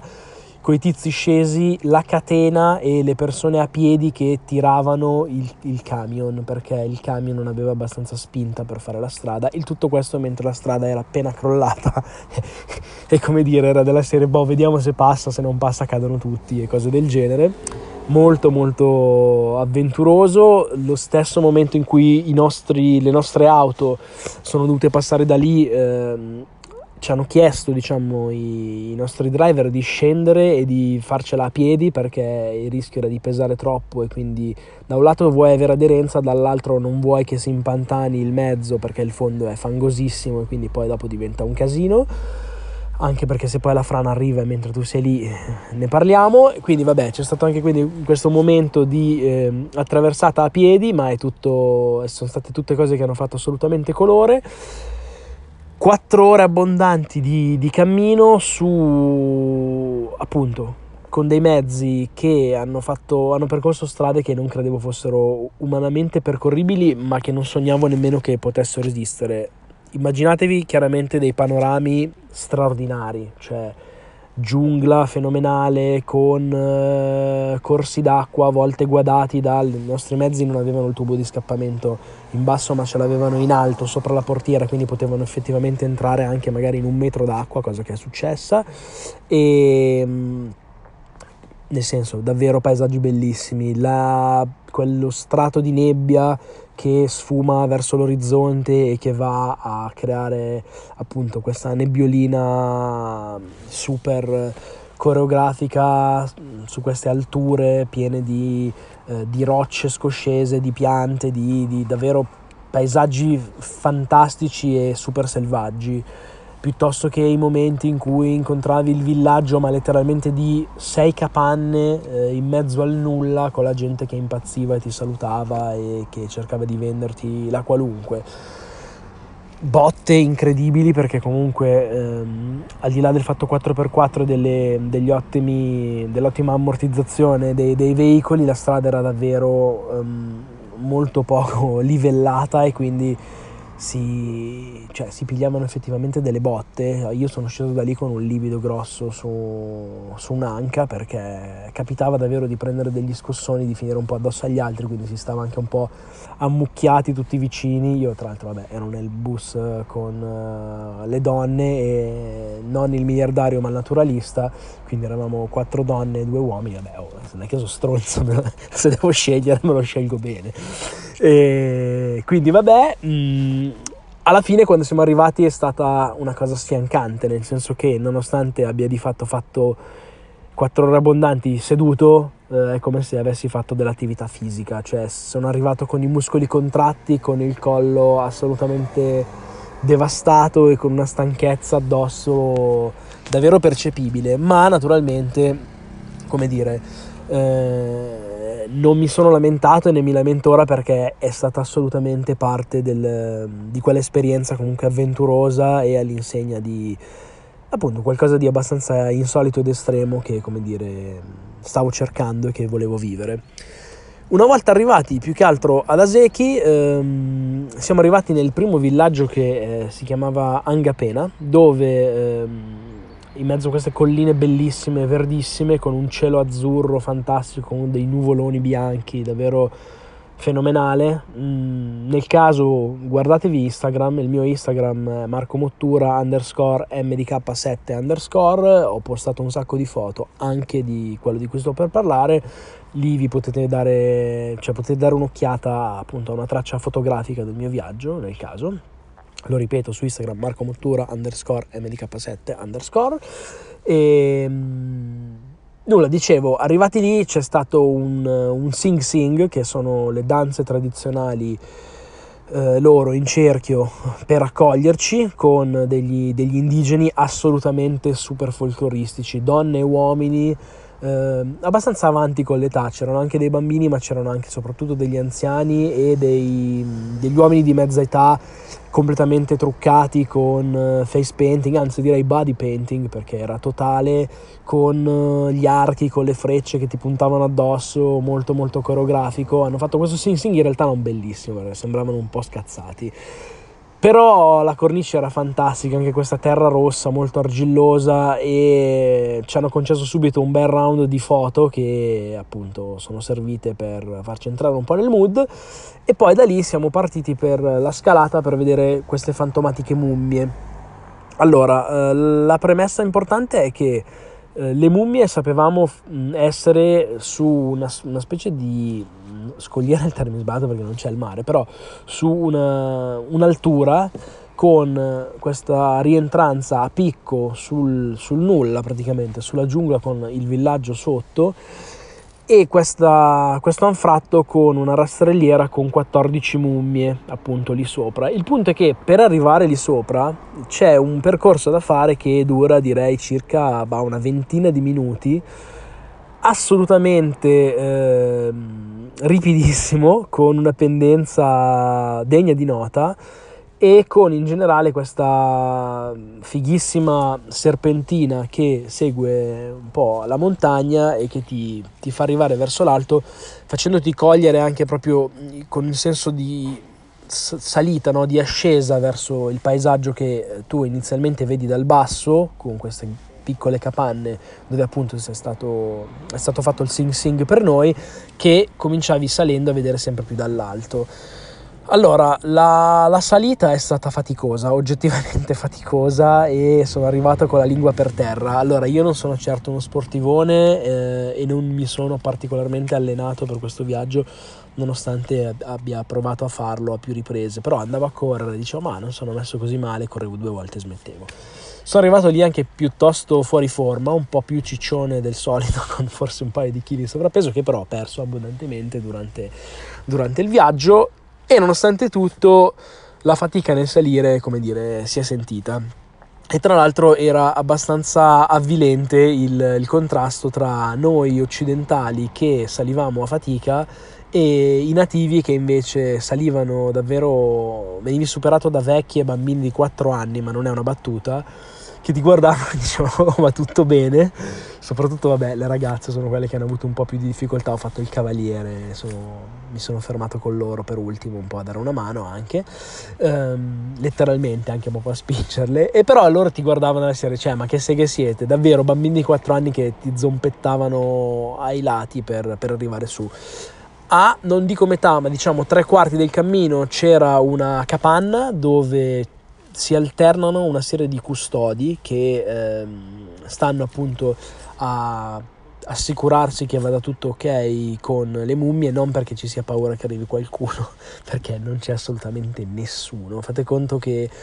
si dicevano particolarmente contenti perché quest'anno, ah quest'anno quanta gente che è venuta a vedere le mummie, eh, ok quanta gente è venuta, voi siete il secondo gruppo, da gennaio a oggi, quindi cioè da gennaio a ottobre eravamo i secondi, quindi meno di 20 persone ma davvero si parla di un luogo talmente remoto che nonostante ehm, in termini di antropologia abbia davvero un valore e un'importanza, è un posto remotissimo al mondo che pochissime persone hanno la fortuna e il privilegio di, di vedere coi propri occhi.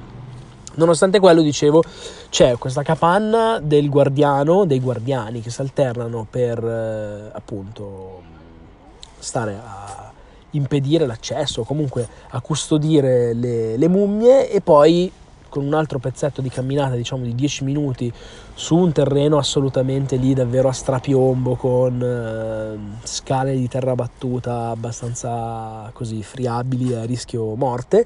arrivi alla fine eh, in cima. E eh, quando arrivi in cima c'è stato questo momento anche molto bello nel senso che prima di farci arrivare hanno, ci hanno detto aspettate un attimo perché dobbiamo andare ad avvisare i nostri cari che state arrivando. E questo mi serve per introdurre il discorso, nel senso che ehm, il culto che hanno della morte, l'idea che hanno della morte è ovviamente diversissima dalla nostra e anche diversissima da quella che hanno in generale con tutte le altre popolazioni della Papua Nuova Guinea, che ricordo è il paese con la maggiore diversità proprio al mondo in termini proprio di biodiversità, in termini di culture. Basti dire che si parlano più di 850 lingue, dialetti, lingue diverse, ma 850 in una sola nazione un'azione enorme, comunque è un'isola gigantesca, grossa se non ricordo male più della Spagna, ehm, e comunque appunto in realtà sperduta e eh, frammentata in una serie di comunità microscopiche e spesso nemmeno in contatto tra loro. Comunque, dicevo, il culto dei morti che hanno loro, la loro idea è che eh, in realtà questo culto oramai è praticamente esaurito, tant'è che loro non, non, mummificano più gli antenati, gli ultimi sono davvero eh, sono piuttosto recenti, ma tendono, soprattutto in questo villaggio di Angapena, a non farlo più oramai. L'idea qual era? Era che comunque quando moriva qualcuno, soprattutto qualcuno di particolarmente importante e magari per circostanze mh, mm, non naturali, tutti quelli che eh, erano lì rappresentati erano o guerrieri o vittime di guerra in generale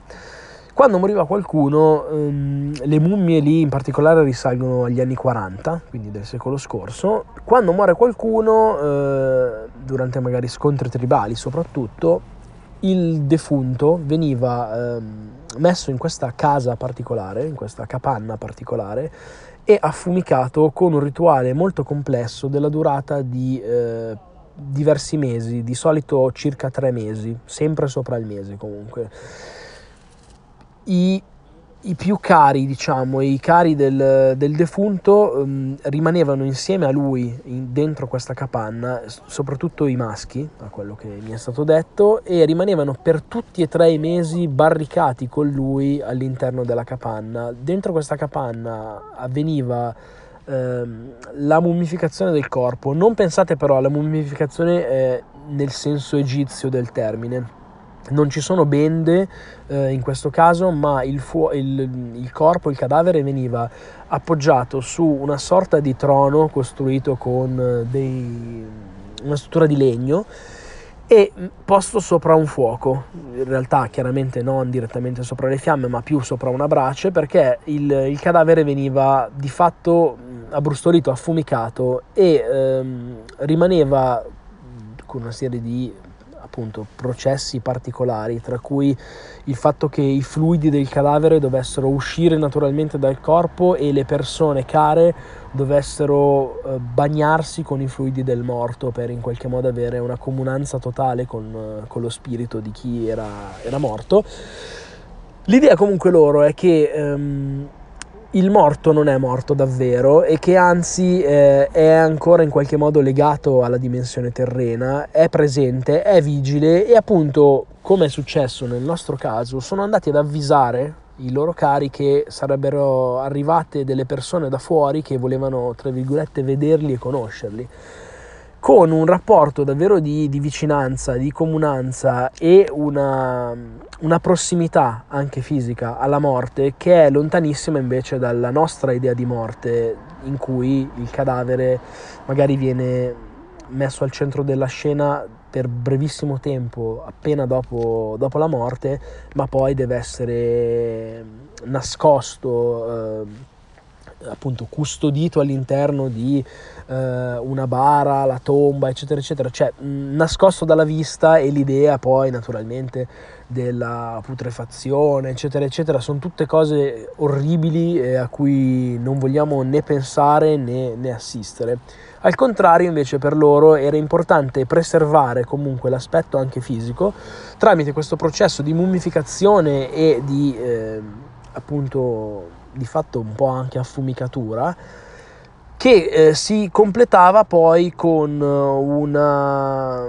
uno spargimento di eh, materia argillosa sopra il corpo e alla fine dava un colorito rossastro alle, alle, carni, in realtà quello che rimane delle carni, perché dovete immaginare eh, le mummie, di nuovo, andatevele a vedere su Instagram, cercatevele su Google, Aseki, Mummies, comunque in generale dovete immaginarvi dei corpi assolutamente ben custoditi perché mh, mm, per esempio le estremità le mani e i piedi fanno abbastanza impressione nel senso che si vedono ancora benissimo le unghie e si vede della materia nel senso di carne ma sono degli scheletri rinsecchiti con della pelle eh, in carta pecorita sopra. Non, non neanche dappertutto, ci sono anche del, de, delle parti in cui si vedono proprio molto molto chiaramente le ossa, il tutto sostenuto come vi dicevo da questa struttura che eh, mantiene diciamo il corpo in una posizione seduta. Seduta con naturalmente un po' di eh, ossa rattrappite, ghigni abbastanza maligni e le dita un po' contratte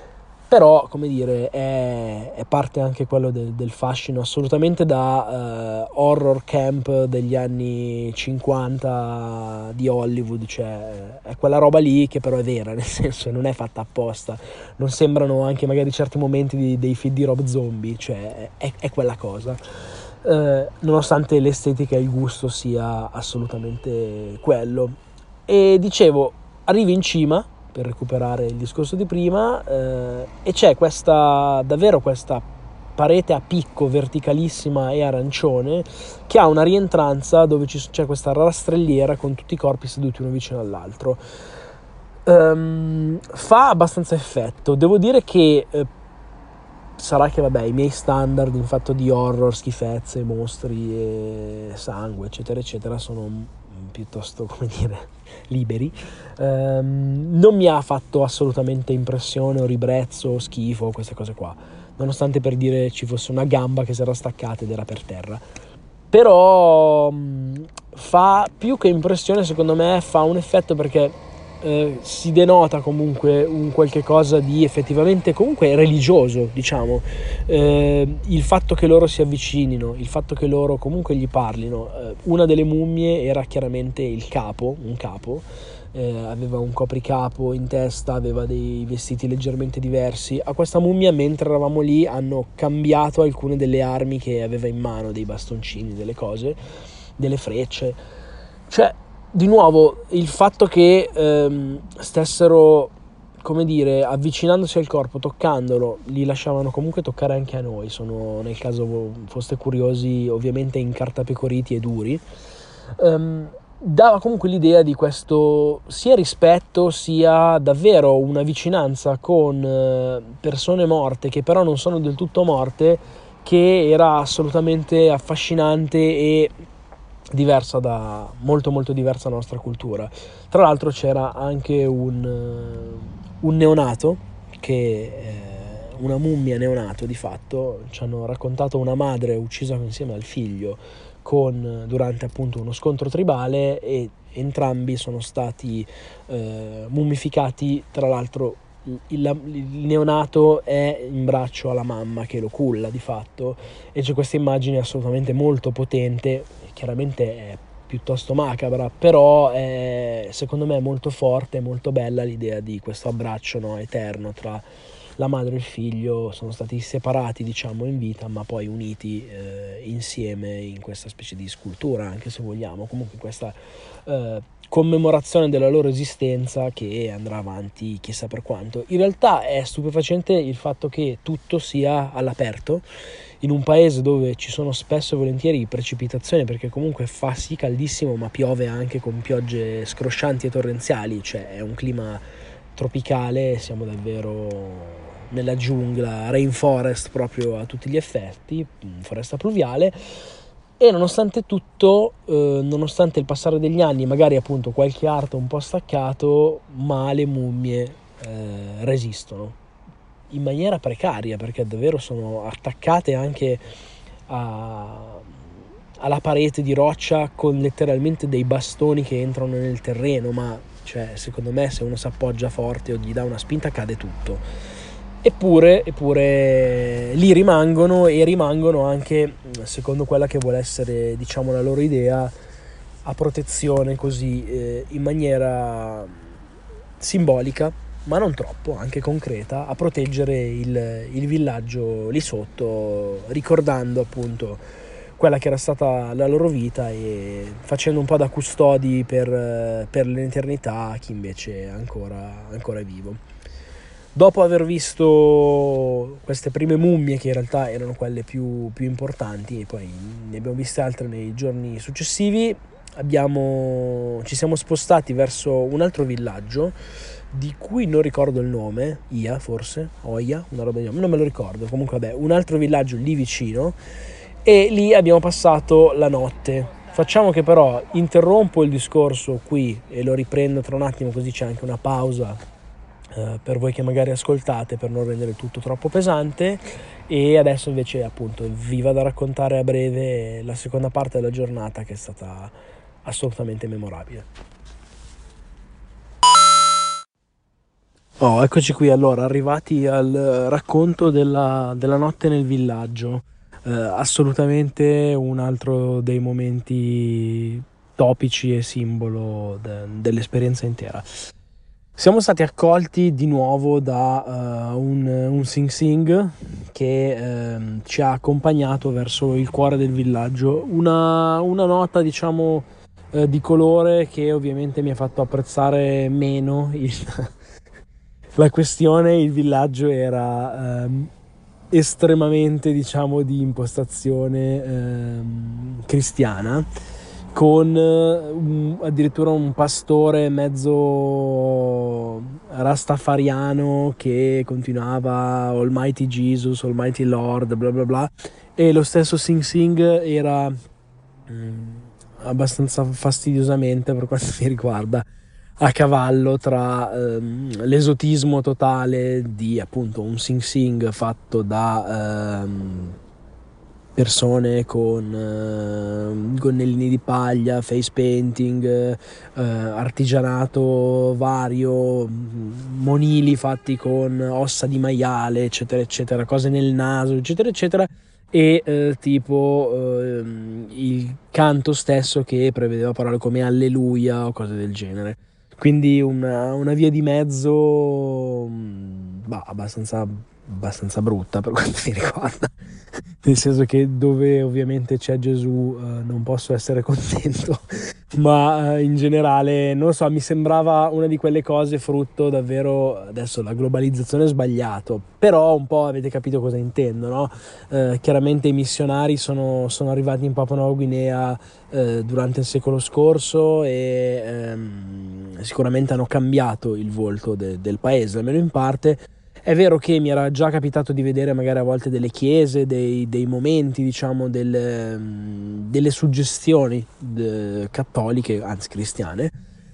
ma mai in maniera così, così esplicita, ecco. Um, il Sing Sing ci ha poi condotto al centro del villaggio dove la, la, guida locale appunto si è messa a fare un discorso dandoci il benvenuto, strette di mano eccetera eccetera e lì ancora una volta si è vista la grande vicinanza delle persone che ehm, erano in generale estasiate dalla nostra presenza e ehm, ci considerava un mix tra ehm, diciamo degli extraterrestri sbarcati come a Times Square e degli animali dentro uno zoo, nel senso che ehm, anche il concetto di privacy, il concetto di tra virgolette educazione è un termine forte, però magari i modi, no? Eh, noi non siamo abituati a guardare dritto negli occhi una persona, o meglio, magari se si è curiosi come a volte lo sono io, lo fai, ma appena ti accorgi che l'altro si è accorto che tu lo stavi guardando, subito distogli lo sguardo. Ecco, per una serie anche di appunto motivazioni culturali, per loro non è così. Cioè, magari tu ti ritrovavi a fare qualsiasi cosa, tipo levarti le scarpe o lavarti i denti o semplicemente passeggiare e avevi una schiera di magari 30 persone eh, appoggiate a un muro o comunque vicine a te, ma vicine di qualche metro, che ti fissavano in maniera continua per uh, secondi interi e tu, cioè, eri tu che poi distoglievi lo sguardo perché faceva un po', un po' brutto, ma non loro, loro erano assolutamente incuriositi, non erano maleducati, diciamo, in senso come potremmo interpretarlo noi, erano davvero genuinamente molto curiosi e semplicemente animati da uh, logiche diverse dalle nostre e quindi mh, sicuramente erano molto molto affascinati e incuriositi dalla nostra presenza, nonostante però magari non fossero per esempio così ehm, rapiti ad esempio dagli oggetti tecnologici, cioè io avevo in mano il telefono per fare delle foto, non è che guardassero il telefonino come fosse un oggetto misterioso, anzi sapevano assolutamente che cosa fosse, eccetera, eccetera. Al limite a volte erano un po' incuriositi dalla loro immagine, quando facevi una foto, se gliela, gliela mostravi, ridevano tra di loro, eccetera, nel, nel vedersi appunto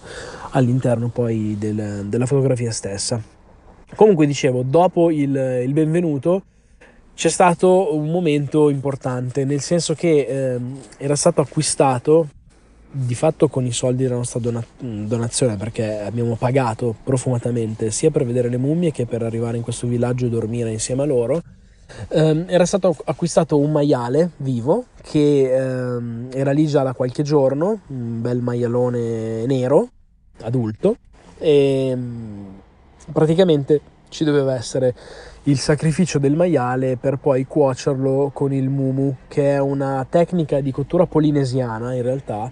che è penetrata all'interno di tutta la zona, in realtà non solo della Papua Guinea, ma direi dell'Oceania, e ha assunto poi delle caratteristiche molto diverse, cioè il mumu lo fanno ovunque, ma lo fanno ovunque in maniera molto diversa, anche per esempio all'interno della stessa Papua Nuova Guinea.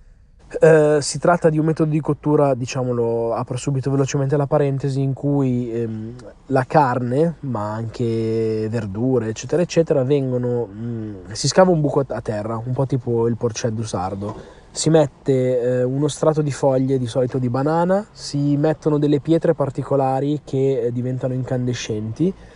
si crea una specie di brace, a questo punto si mette poi sopra la, la, carne, si richiude con altre foglie di banana, si copre la terra e si mette, mi pare, di nuovo un altro fuoco anche sopra. Si, fa, si lascia cuocere il tutto per 2-3 ore e alla fine eh, quello che ne viene fuori è appunto un cibo cotto in una maniera particolare grazie al calore di queste pietre che diventano letteralmente incandescenti e che però non sono a contatto col cibo, sono a contatto in realtà con le foglie. Um, allora, la, il momento dell'uccisione del maiale è stata una scena assolutamente terrificante, nel senso, io non sono per nulla schizzinoso, l'ho già detto, forse anzi dovrei aver già parlato della tartaruga, ho parlato degli squali, eccetera, eccetera. Non ho problemi a vedere animali che vengono uccisi e credo anche persone che vengono uccise, ma vabbè. Um, il punto è che l'uccisione di questo maiale è stata terribile eh, e molto pesante da sostenere, tanto per darvi un'idea stavo riprendendola e dopo 20 secondi ho spento la, la ripresa con il telefono perché davvero mi sembrava un massacro che non aveva senso di, dire, di ricordare perché questo povero maiale è stato ucciso a colpi di bastone sulla testa sapevo che sarebbe stato ucciso così. Il problema è che ehm, la perizia delle persone che si dovevano occupare del, dell'uccisione era pari allo zero. All'inizio ci ha provato a farlo un uh, anziano del villaggio che evidentemente aveva dei riflessi pessimi e um, una, dei colpi non abbastanza forti. Cioè, la prima volta che ho colpito il maiale, il maiale si è messo a urlare, ha capito che di lì in poi sarebbe morto e ehm, cercava di scappare anche se era legato per una zampa a questo, questo bastone però di fatto c'era questa scena pietosa e anche un po' comica se vogliamo con il tizio che cercava di inseguire questo maiale che aveva una corda di un metro diciamo legata a una zampa anteriore. E però il maiale che chiaramente poteva cercare di andarsene di, o perlomeno di ruotare attorno e di evitare il colpo il tizio non riusciva mai a colpire bene. Poi è subentrato un, uno più giovane sempre con questo bastone un tronco praticamente.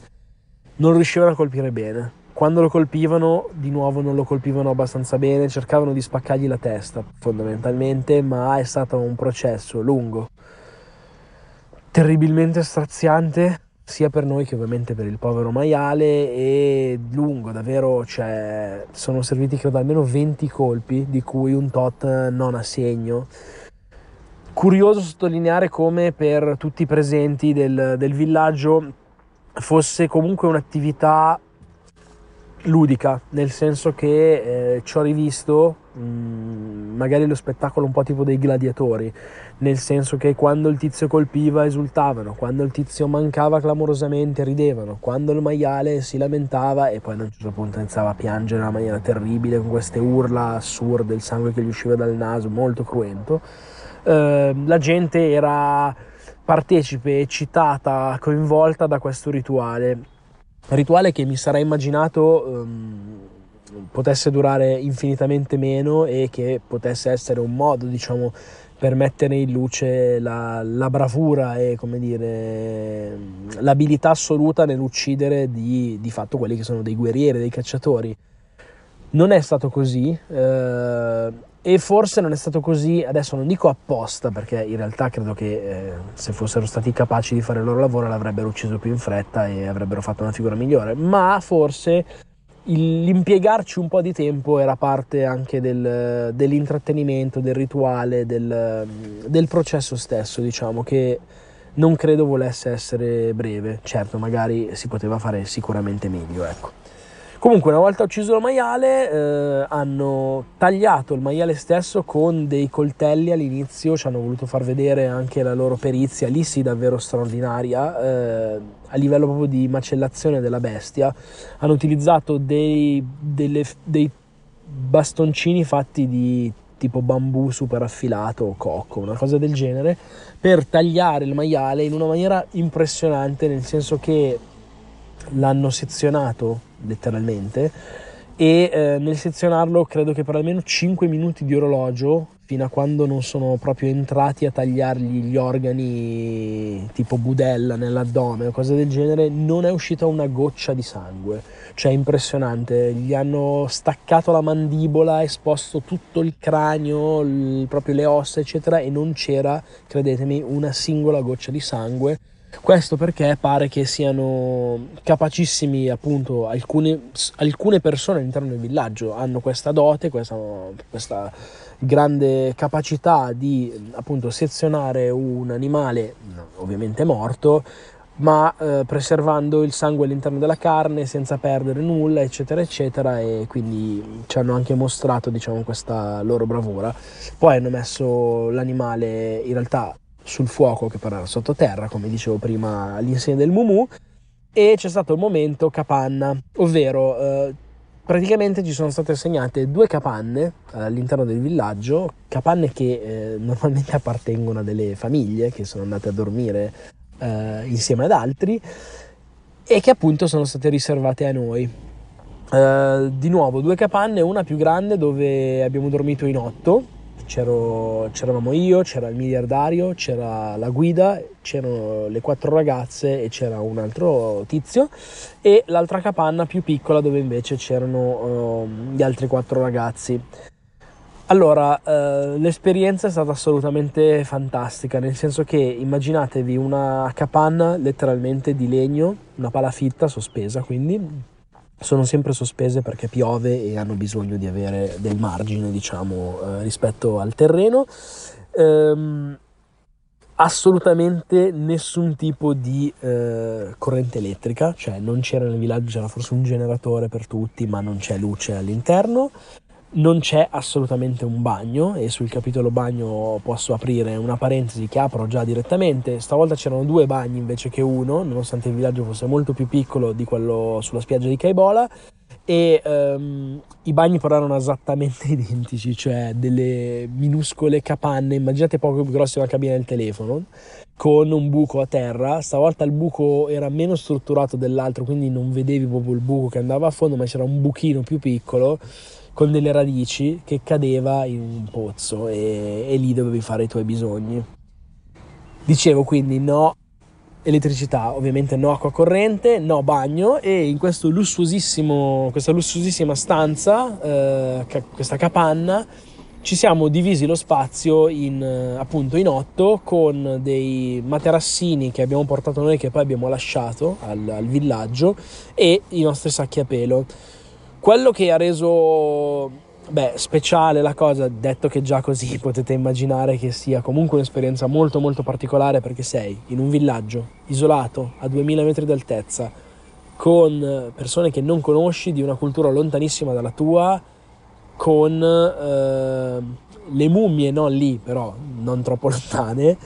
e dentro questa capanna con comunque degli estranei perché anche i miei compagni di viaggio per quanto come dire mi ci trovassi molto bene non erano persone che conoscevo chissà da quanto. Nonostante tutto però devo dire che si è creata un'atmosfera fantastica ed è stata davvero una delle cose mh, più indimenticabili della vacanza. Anche perché ci eravamo portati da casa e qui il merito va alle due compagne inglesi bevazzone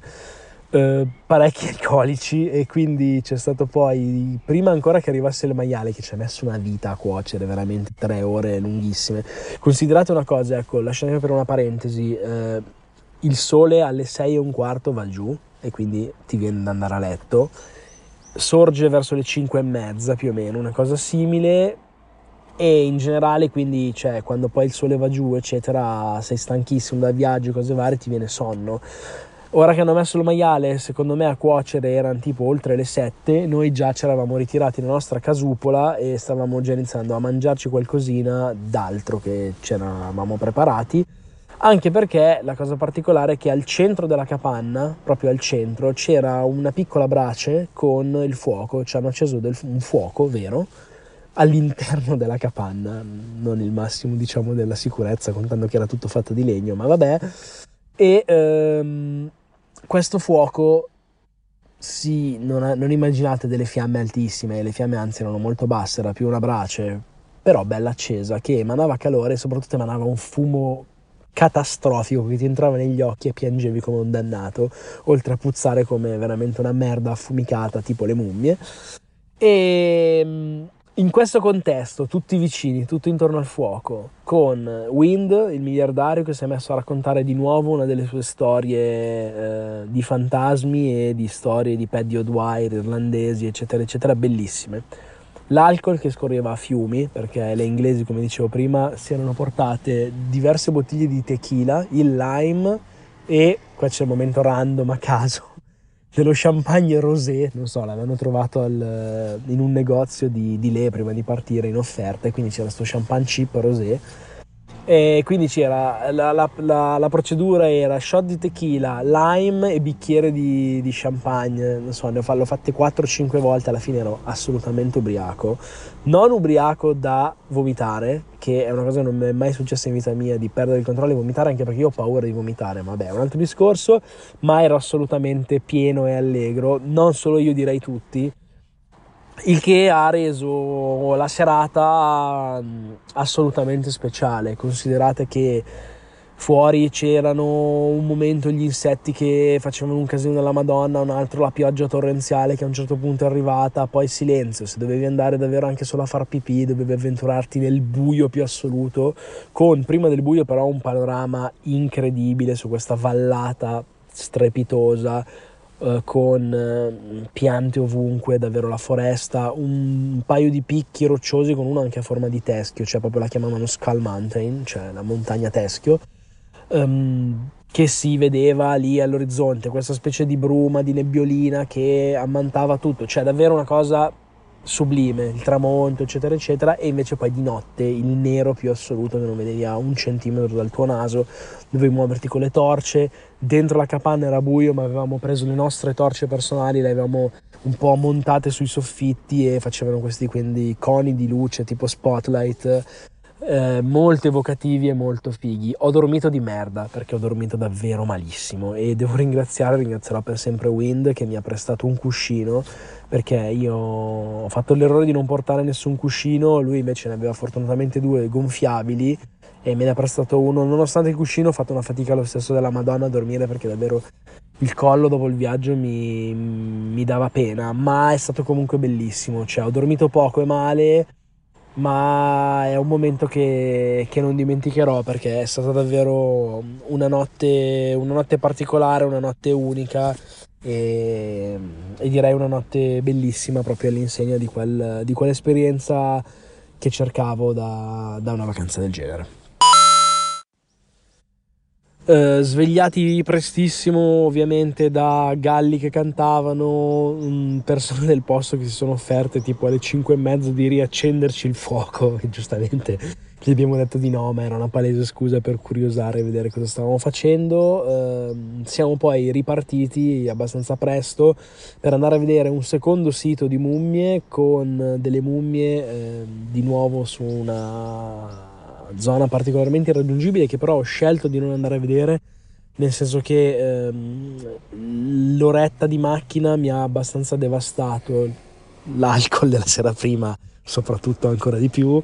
e quindi io e altre due ragazze eravamo un po', un po', un po scassati e siamo rimasti giù con la guida, con uno dei, dei, dei piloti che ci, ci, ci, hanno portato, accompagnato durante il viaggio. Siamo rimasti lì, riva un, una specie di fiumiciattolo sul, sul pulmino e un po' in svacco, cazzeggio, ho dormito un po' Nel frattempo però continuava ad arrivare gente, cioè questa è la cosa particolare, si è diffusa la voce che evidentemente eravamo lì e sono arrivate davvero un centinaio di persone eh, a scaglioni, però sono arrivate a un certo punto 4-5 persone che ci hanno fatto un sing sing, c'è arrivato un gruppo di persone che ci hanno offerto la canna da zucchero, tra l'altro fantastica, buonissima, eh, è letteralmente una specie di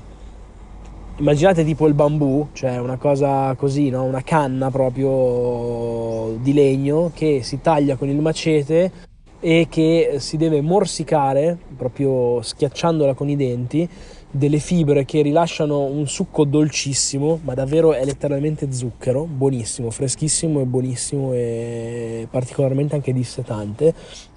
non devi masticare il, la fibra in sé perché dicevano che è durissima da digerire, quindi la, la, o la sputi o semplicemente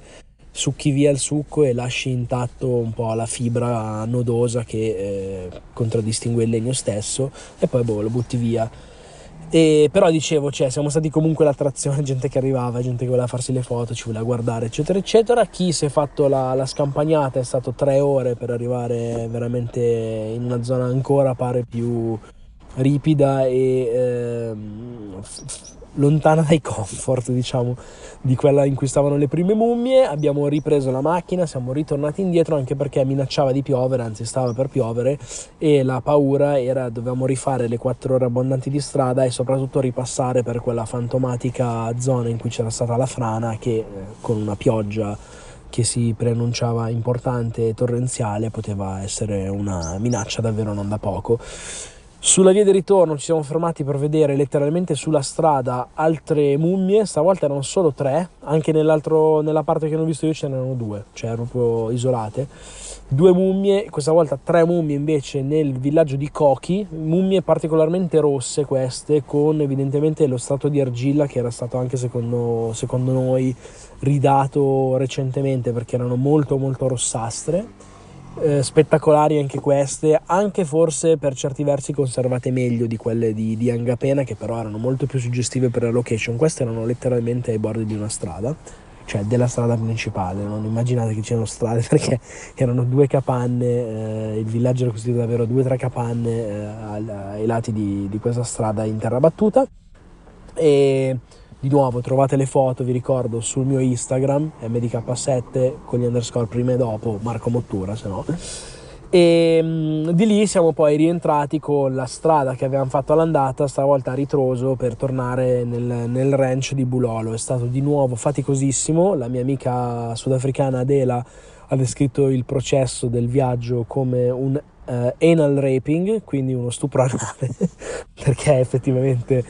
il viaggio è stato molto molto faticoso, a maggior ragione con la pioggia che a qualche volta anche un po' impantanato il veicolo e comunque reso il tutto abbastanza più, più fastidioso, non che ce ne fosse bisogno. Finalmente poi siamo tornati alla civiltà e tornare comunque davvero nel, in questo lodge con la possibilità anche solo di farsi una doccia. Una doccia calda è stato un momento comunque che ti fa capire eh, quanto il perdere il- i, i comfort e le tue abitudini comunque sia una cosa che ti insegna, ti mette alla prova e ti dà moltissimo. Era una cosa che io non avevo mai fatto, non avevo mai sperimentato, non sono abituato a esperienze del genere e devo dire che invece mi è comunque mi è servito perché mi ha, mi ha un po' messo alla prova e mi ha fatto confrontare con i miei limiti e, e mi è assolutamente piaciuta come cosa. Eh, direi che per questa parte di viaggio può bastare, poi faccio un'ultima nota sull'ultima parentesi, però diciamo che il grosso è questo. E dai, sì, ci sentiamo poi. Ciao. Riassumo velocemente l'ultima parte del viaggio, un po' perché è stata sicuramente quella meno interessante, un po' perché mi sono reso conto di aver registrato oramai una quantità di contenuti impressionante. Ehm, vabbè, allora in generale posso dire che dopo la, la parentesi con le mummie e la conseguente strada a ritroso, eh, perché ovviamente la strada che abbiamo fatto per arrivare era esattamente la stessa che dovevamo fare eh, per tornare indietro, quindi facendo di nuovo tappa eh, nel, nel ranch di Bulolo e poi tornando di nuovo a Le, eh, quindi do- il doppio momento di 4 ore di macchina, 4x2.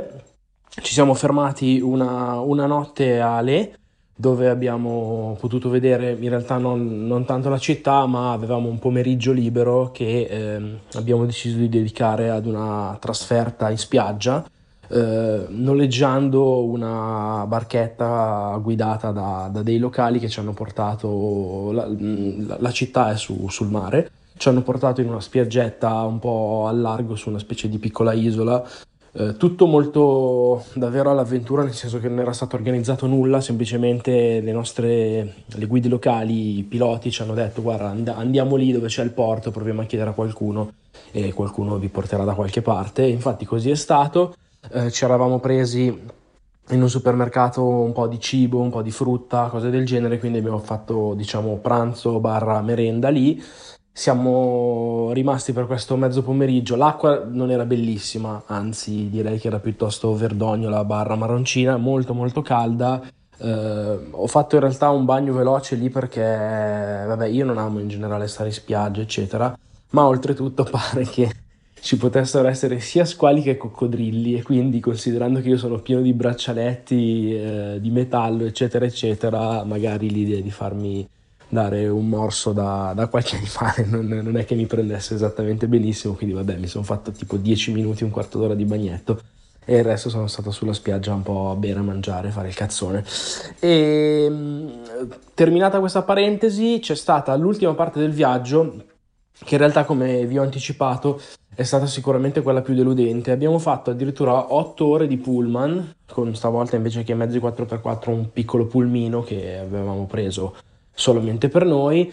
eh, su strade decisamente migliori di quelle, cioè strade direi quasi normali, ehm, per arrivare a, a Madang, che è un'altra zona della Papua Nuova Guinea, piuttosto in realtà fuori dalle rotte, non che ci esistono in realtà vere e proprie rotte, però comunque è un'altra zona isolata, e ci siamo recati lì per due motivi. Il primo era visitare una, un'oasi in cui c'è una fonte sulfurea con la possibilità di dar da mangiare a anguille e tartarughe.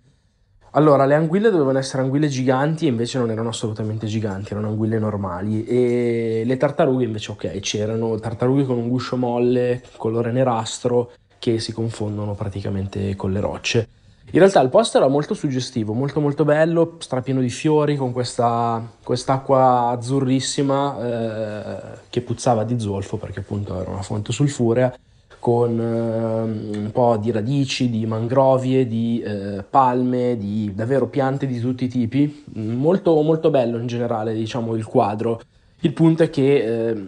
l'oasi stessa era davvero un posto comunque minuscolo, ci siamo fermati 25 minuti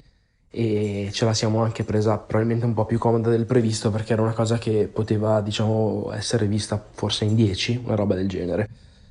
e eh, l'altro grande momento che doveva essere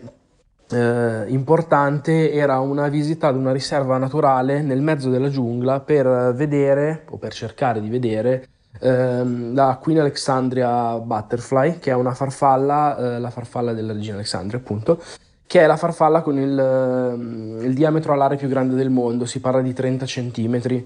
Di nuovo, um, si tratta, il posto in cui siamo andati a vedere è una, una riserva vera, cioè non immaginatevi eh, una specie di zoo oppure un, un, posto comunque con tanto intervento, diciamo, umano.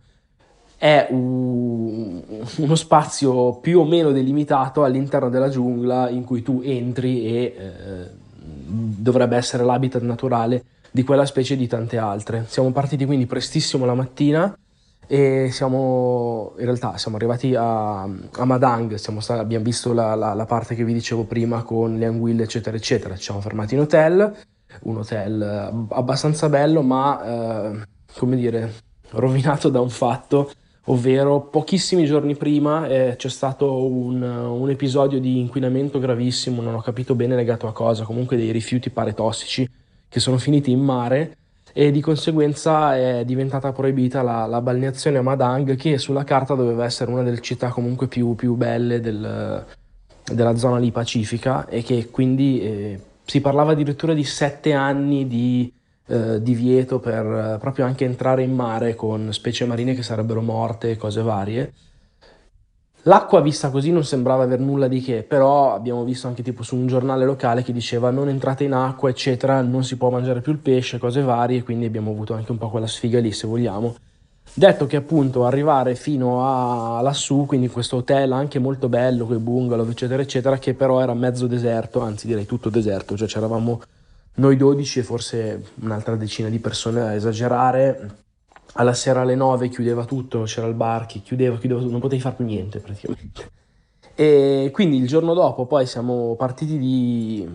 mattina prestissimo per andare a vedere queste farfalle, non era lontano dal nostro hotel, circa boh, mezz'ora, 40 minuti, ma eh, di, di, pullman, poi in realtà dovevi, di bus, poi dovevi muoverti e eh, arrivare alla riserva vera e propria che comunque era boh, 5-6 km dentro la, la, giungla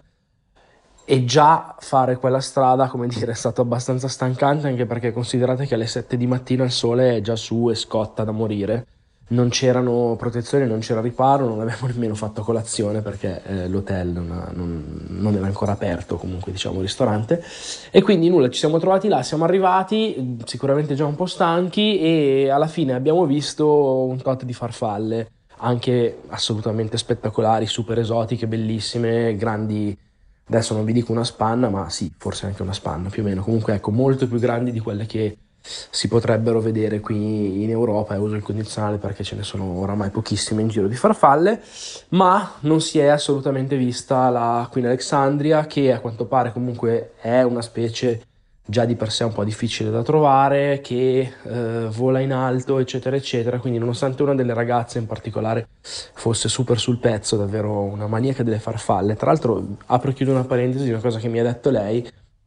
Pare che le farfalle si possano congelare criogenicamente, cioè ovvero se tu prendi una farfalla in vita, la, la congeli, la tieni anche un anno congelata quando la scongeli ricomincia a vivere e continua addirittura da quello che stava facendo.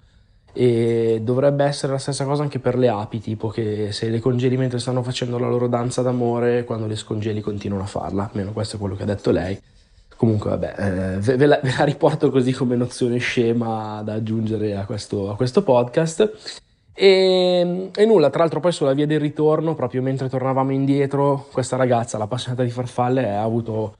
un colpo di sole, un attacco di calore, quindi cioè, c'è stato anche un momento, un, adesso non dico di panico, però comunque non simpaticissimo. Io ero rimasto indietro con lei e un'altra ragazza, che diciamo erano quelle che comunque mi stavano più simpatiche, perché avevo visto che aveva un po' di difficoltà già all'andata e al ritorno, complice il fatto che siamo usciti dalla giungla, abbiamo fatto la strada veramente tipo alle 11.30, quindi il momento peggiore in assoluto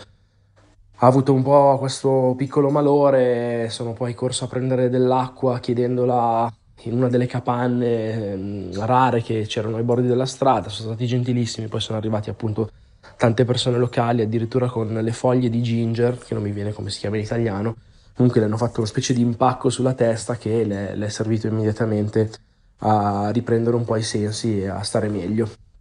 Diciamo che eh, posso chiuderla qui nel senso che poi eh, abbiamo passato un ultimo pomeriggio così a, a Madang, soprattutto più in hotel che altro, e ehm, poi c'è stato il rientro nella capitale e l'ultimo giorno, no in realtà posso dire un'ultima cosa perché l'ultimissimo giorno nella capitale ho scelto di stare in un hotel diverso da quello in cui mi ero trovato all'inizio, ehm, che si chiamava Sanctuary, non so perché non me l'abbiano mai consigliato quando in realtà era nettamente il migliore ho, prima di tutto, vabbè, sono tornato un po' alla civiltà perché comunque era un hotel eh, stile classico, dove tipo mangiare, uh, mi sono ordinato una ragosta, un sashimi di tonno e una, una tomahawk, quindi una bisteccona, insieme a una ragazza inglese che stava lì con me e è stato davvero, fatto un effetto strano perché dopo tanti giorni, come dire, a prendere quello che veniva di anche scomodità, di cose, eccetera, eccetera, trovarsi a scegliere delle cose, eh, vedere poi il cibo che arriva in orari consoni e tra l'altro eh, molto molto buono è sicuramente stato davvero un effetto di ritorno alla civiltà. L'altra particolarità del posto, assolutamente apprezzatissima, al di là della struttura molto bella, il fatto che ci fosse una voliera gigante all'ingresso dell'hotel con all'interno tutta una serie di eh, uccelli, tra cui l'uccello del paradiso, che è proprio l'animale simbolo della Papua Nuova Guinea, ma addirittura canguri degli alberi, un uh, cassovario mi pare che si chiami in italiano, con una specie di piccolo struzzo che sembra veramente un dinosauro tra l'altro, um, e soprattutto um,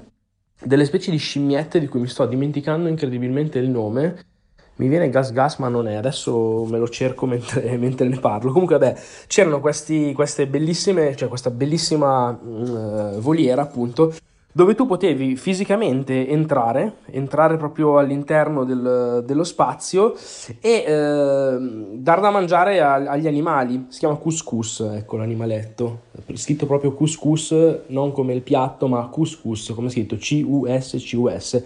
È una specie di marsupiale strano, assolutamente dolcissimo e che è sull'orlo dell'estinzione perché questo animale qui è un animale notturno che di giorno dorme e che sta appeso agli alberi e praticamente è stato ucciso a manetta negli ultimi, negli ultimi decenni dai locali perché non si difende neanche, cioè tu lo trovi lì che dorme, gli tiri una bastonata ed è morto, quindi te lo mangi facile.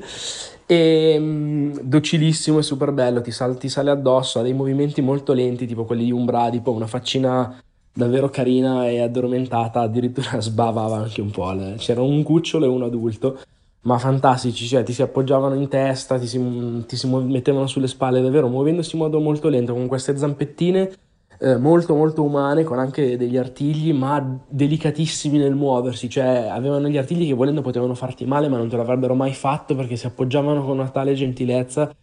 davvero spettacolari. E comunque dar da mangiare appunto agli animali in un contesto stavolta più da zoo, diciamo. Eh, certo non, non, nella natura selvaggia di cose che invece mi erano appunto capitate così eh, di vedere altrove è stato comunque molto figo perché appena tu entravi nella, nella gabbia eh, ti trovavi questi pappagalli giganti, gli uccelli del paradiso, ma credetemi, decine di uccelli che ti volavano completamente addosso, in testa, cioè nel secondo tanto non mi avevano avvisato, no? quindi quando mi hanno fatto entrare, dopo veramente mezzo passo mi sono trovato un pappagallo gigante, ma quello come dei, dei pirati, appoggiato in testa, e quindi fa anche un certo effetto. Uh, tra l'altro litigavano tra di loro per le banane che gli davi da mangiare, il pane, eccetera, eccetera. È stato comunque se vogliamo un momento magari un po' meno autentico ma comunque molto piacevole di vicinanza con, con specie esotiche. E buona, con questo direi che posso concludere il racconto di tutto quello che è successo, magari adesso faccio una, una chiosa finale e, e basta, ci siamo. Direi che otto ore dopo, no scherzo, non lo so, però sicuramente è venuto molto molto lungo. Uh, ci siamo, il, il, resoconto del mio viaggio arriva alla fine. Prima di, di salutarvi, di ringraziarvi comunque per uh, aver scelto di appunto ascoltare questo, questo, mio reportage, ci tenevo comunque a tirare un po' le fila del, della questione e magari fare qualche riflessione così eh, a mente libera su, su questo viaggio, su quello che mi è successo. Allora, ehm, la premessa che non mi ricordo più se ho fatto perché oramai l'ho registrato talmente tanto tempo fa che vabbè, sti cazzi, nel caso è ripetuta, ma non credo. Eh, ho, ho, scelto di fare questo viaggio perché mi sono trovato in un momento sicuramente particolare della mia vita, più che un momento direi un periodo bello lungo, ma vabbè, eh, legato anche a ovviamente questioni molto personali e di stabilità mentale, di un po' diciamo Sicuramente è un periodo anche di depressione e di difficoltà proprio a livello personale e sul chiedersi che cosa voler fare della propria vita, soprattutto se si lotta da tanti anni con eh, forti tendenze autodistruttive. Per me eh, andare a fare questa cosa è stato una sfida e una voglia di sicuramente scappare da, dalla quotidianità, di cambiare tutto, di mettermi in gioco, di rischiare, anche di rischiare letteralmente comunque la vita, nel senso che ho scelto la Papua Nuova Guinea perché era sicuramente una destinazione molto esotica, molto estrema, è uno dei paesi con la più alta percentuale di incidenti aerei del mondo. E come dire, la prospettiva di un finale così, eh, veramente alla Cannibal Holocaust, che è il mio film preferito, andando con la spedizione internazionale a vedere le mummie, eccetera, eccetera, era una cosa che, come dire, avevo messo in conto e che per certi versi sentivo potesse pure rappresentarmi, nel senso che, eh, cazzo, cioè un finale migliore di così difficile immaginarlo. Um, non è andata così, nel senso che ovviamente sono poi tornato e sono stato comunque contento di quello che ho vissuto a dir poco.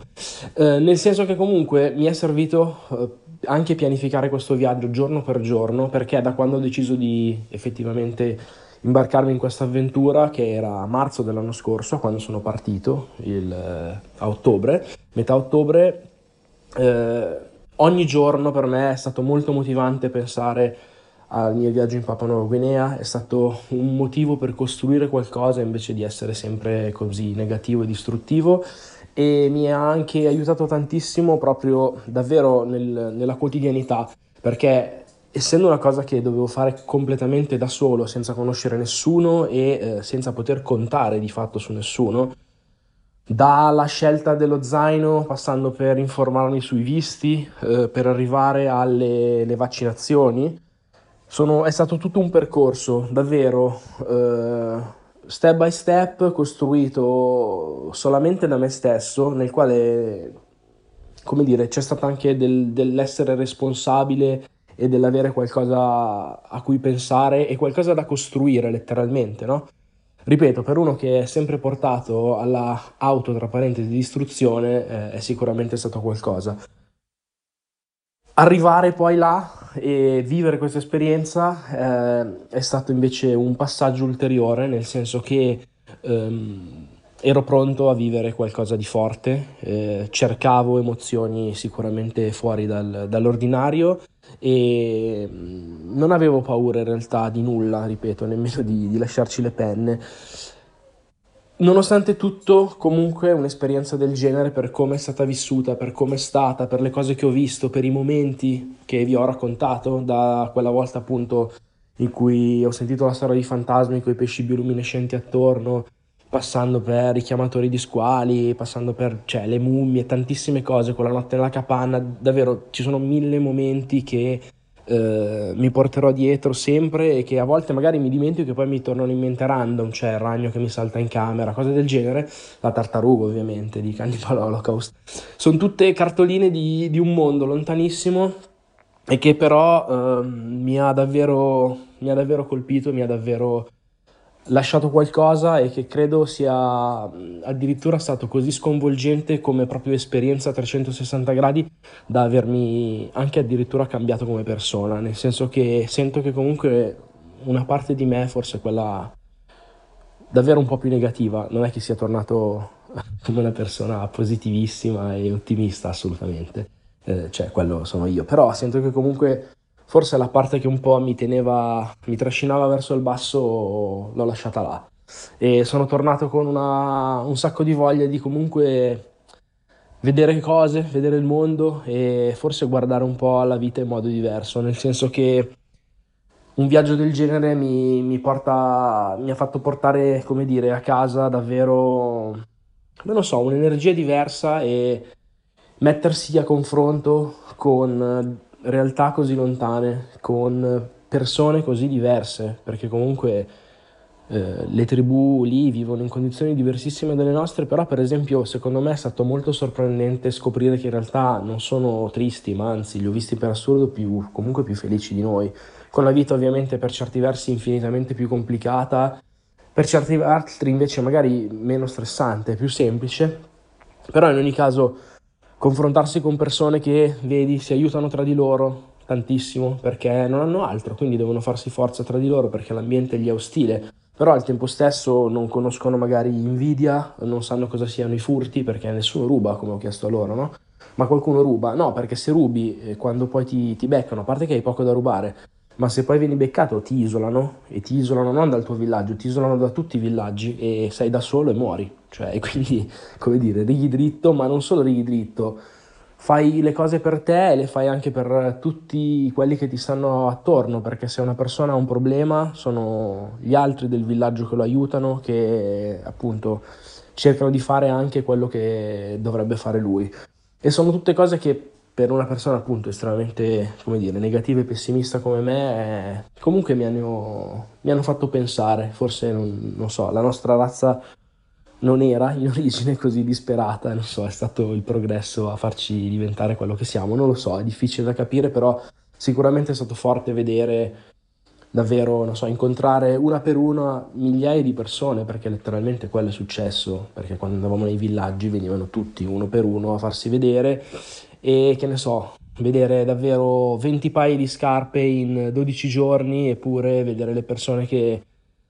vanno come dei treni su, territori super accident- su terreni super accidentati, eh, che fanno di necessità virtù, che sono comunque appunto sempre disponibili a regalarti anche solo un sorriso, una stretta di mano quando tu non hai nulla da dargli. E loro lo sanno che tu non hai nulla da dargli, eh? non pensate che si aspettino chissà che, eppure, come dire, gli basta quello, sono contenti che, del fatto che tu sei andato nel, nel, loro paese a visitarli, che hai voluto vedere casa loro, che ti fanno vedere che la loro palafitta è costruita in maniera solida e per loro è un motivo di vanto. Ripeto, sono tutte esperienze molto forti e che sicuramente mi sono servite a tanto, ma anche mettere davvero eh, un po' alla prova i, i propri limiti io sono sempre stato uno che mm, con l'attitudine di se devo andare via vado via i, come dire, le mie condizioni stando bene, scegliendomi magari pure l'hotel figo perché voglio stare comodo, voglio stare bene, eccetera, eccetera. E mm, invece qui, cioè, dover fare proprio di necessità virtù, ripeto, cagare come ho già detto in un buco profondo 4 metri condiviso con altre 700 persone in mezzo alla giungla eh, per me che sono ossessionato tipo dal bidet, scendiamo nel, nel triviale, eh, è o così o così, e quindi quando è lo fai. Dormire per terra di nuovo, si dorme per terra, sei stanco morto, dormi, poi ti fa male il collo, hai la schiena spezzata, eccetera, eccetera, ma lo fai. E trovarmi, oppure mangiare quando a pranzo o a cena c'è quella cosa, che, che, che cos'è? Non lo so, però c'è quello, non è che posso non mangiarlo, perché ho fame comunque lo mangio volentieri anche. E quindi sono state tutte delle, delle piccole prove, del, davvero un mettersi un po' in gioco e vedere, guardare anche negli occhi i propri preconcetti, i propri limiti e sono tutte, tutti mm, elementi di, un, di un'esperienza di viaggio che davvero sento che mi abbia insegnato qualche cosa e che mi abbia cambiato e credo in meglio come persona. Eh, mi lascia la voglia di tornare di sicuro perché la Papua Nuova Guinea è il paese con più grande biodiversità del mondo in termini di animali, in termini di scenari, in termini di appunto popolazioni, l'ho già detto, credo si parlano più di 850 lingue, quindi immaginate.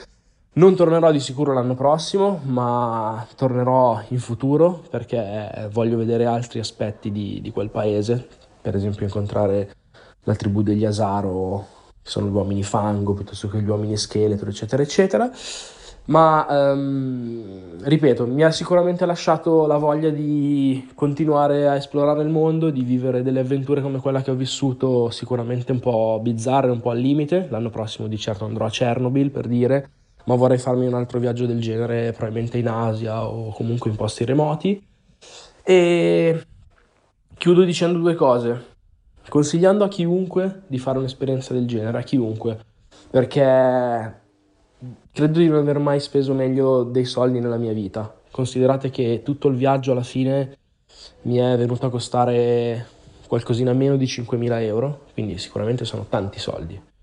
Però, ed è, non avevo mai speso cifre del genere per viaggiare, però,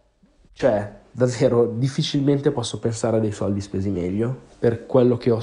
che ho vissuto lì per quello che ho vissuto prima, come vi dicevo, e per quello che mi sono portato a casa da questo viaggio. Ecco, nella parte della spesa c'è anche e che mi sono portato a casa ci sono un tot di statue, cose eh, di artigianato locale che ovviamente non potevo esimermi dal comprare. Su tutti c'è un bel teschione, un bello scheletrone fatto d'ebano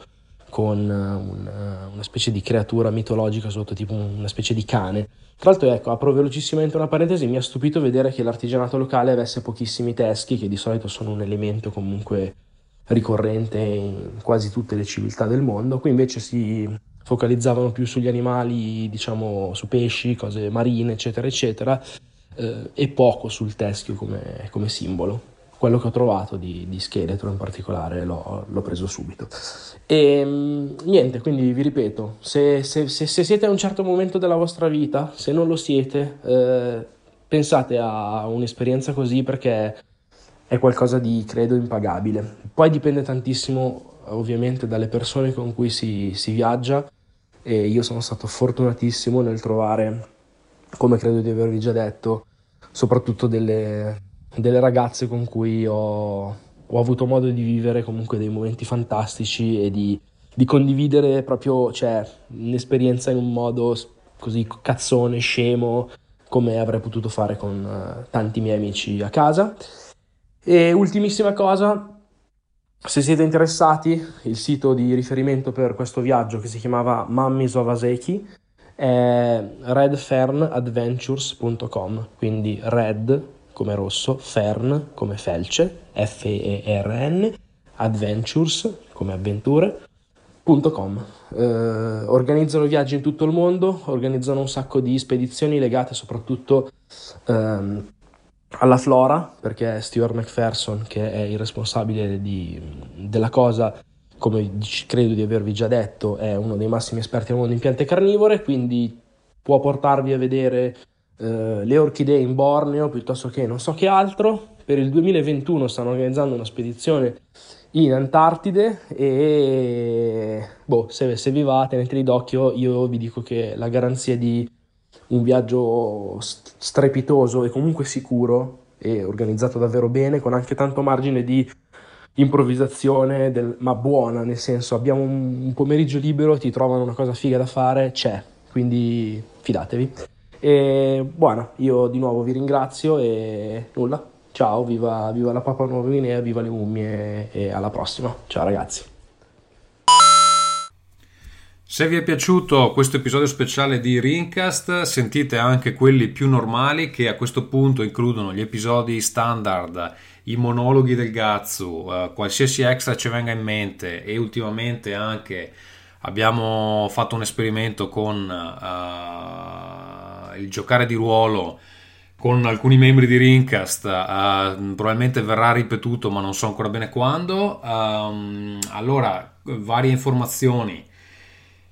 Ci potete supportare a patron.podbean.com slash rincast oppure acquistando su Amazon con il nostro tag. Trovate il tag nelle informazioni dell'episodio o uh, dal nostro blog. C'è un banner sulla sinistra o sotto a seconda che siate da desktop o mobile Uh, cliccando quel banner avrete il, già il tag nell'indirizzo, poi potete fare i vostri acquisti. Se ve lo mettete nei segnalibri è più facile. Allora potete, ovviamente il nostro blog è www.rincast.it, se volete parlare con noi ci trovate a telegram.me slash rincast, Marco stiamo cercando di trascinarlo ma si rifiuta anche se ha installato eh, Telegram, quindi è già un passo avanti. Potete anche inviarci delle email a rincast.gmail.com, uh, in generale cercateci in giro su uh, Facebook, Twitter, dove volete, Google con Rincast e ci trovate. Vorrei ringraziare Alex Raccuglia che um, non solo uh, fornisce il software con cui montiamo l'episodio uh, Producer che trovate a ulti.media slash producer ma ha anche uh, ripulito un po' uh, i file di questo episodio uh, che Marco ha registrato in condizioni varie ed eventuali. quindi grazie Alex, il suo software si chiama Producer, lo utilizziamo per montare tutti gli episodi di Rincast, a questo punto è uscito ed è anche disponibile per la prova, vi ripeto ulti.media slash producer. Ok, questo è tutto, ci risentiamo a breve con degli episodi più incentrati sui videogiochi. Ciao!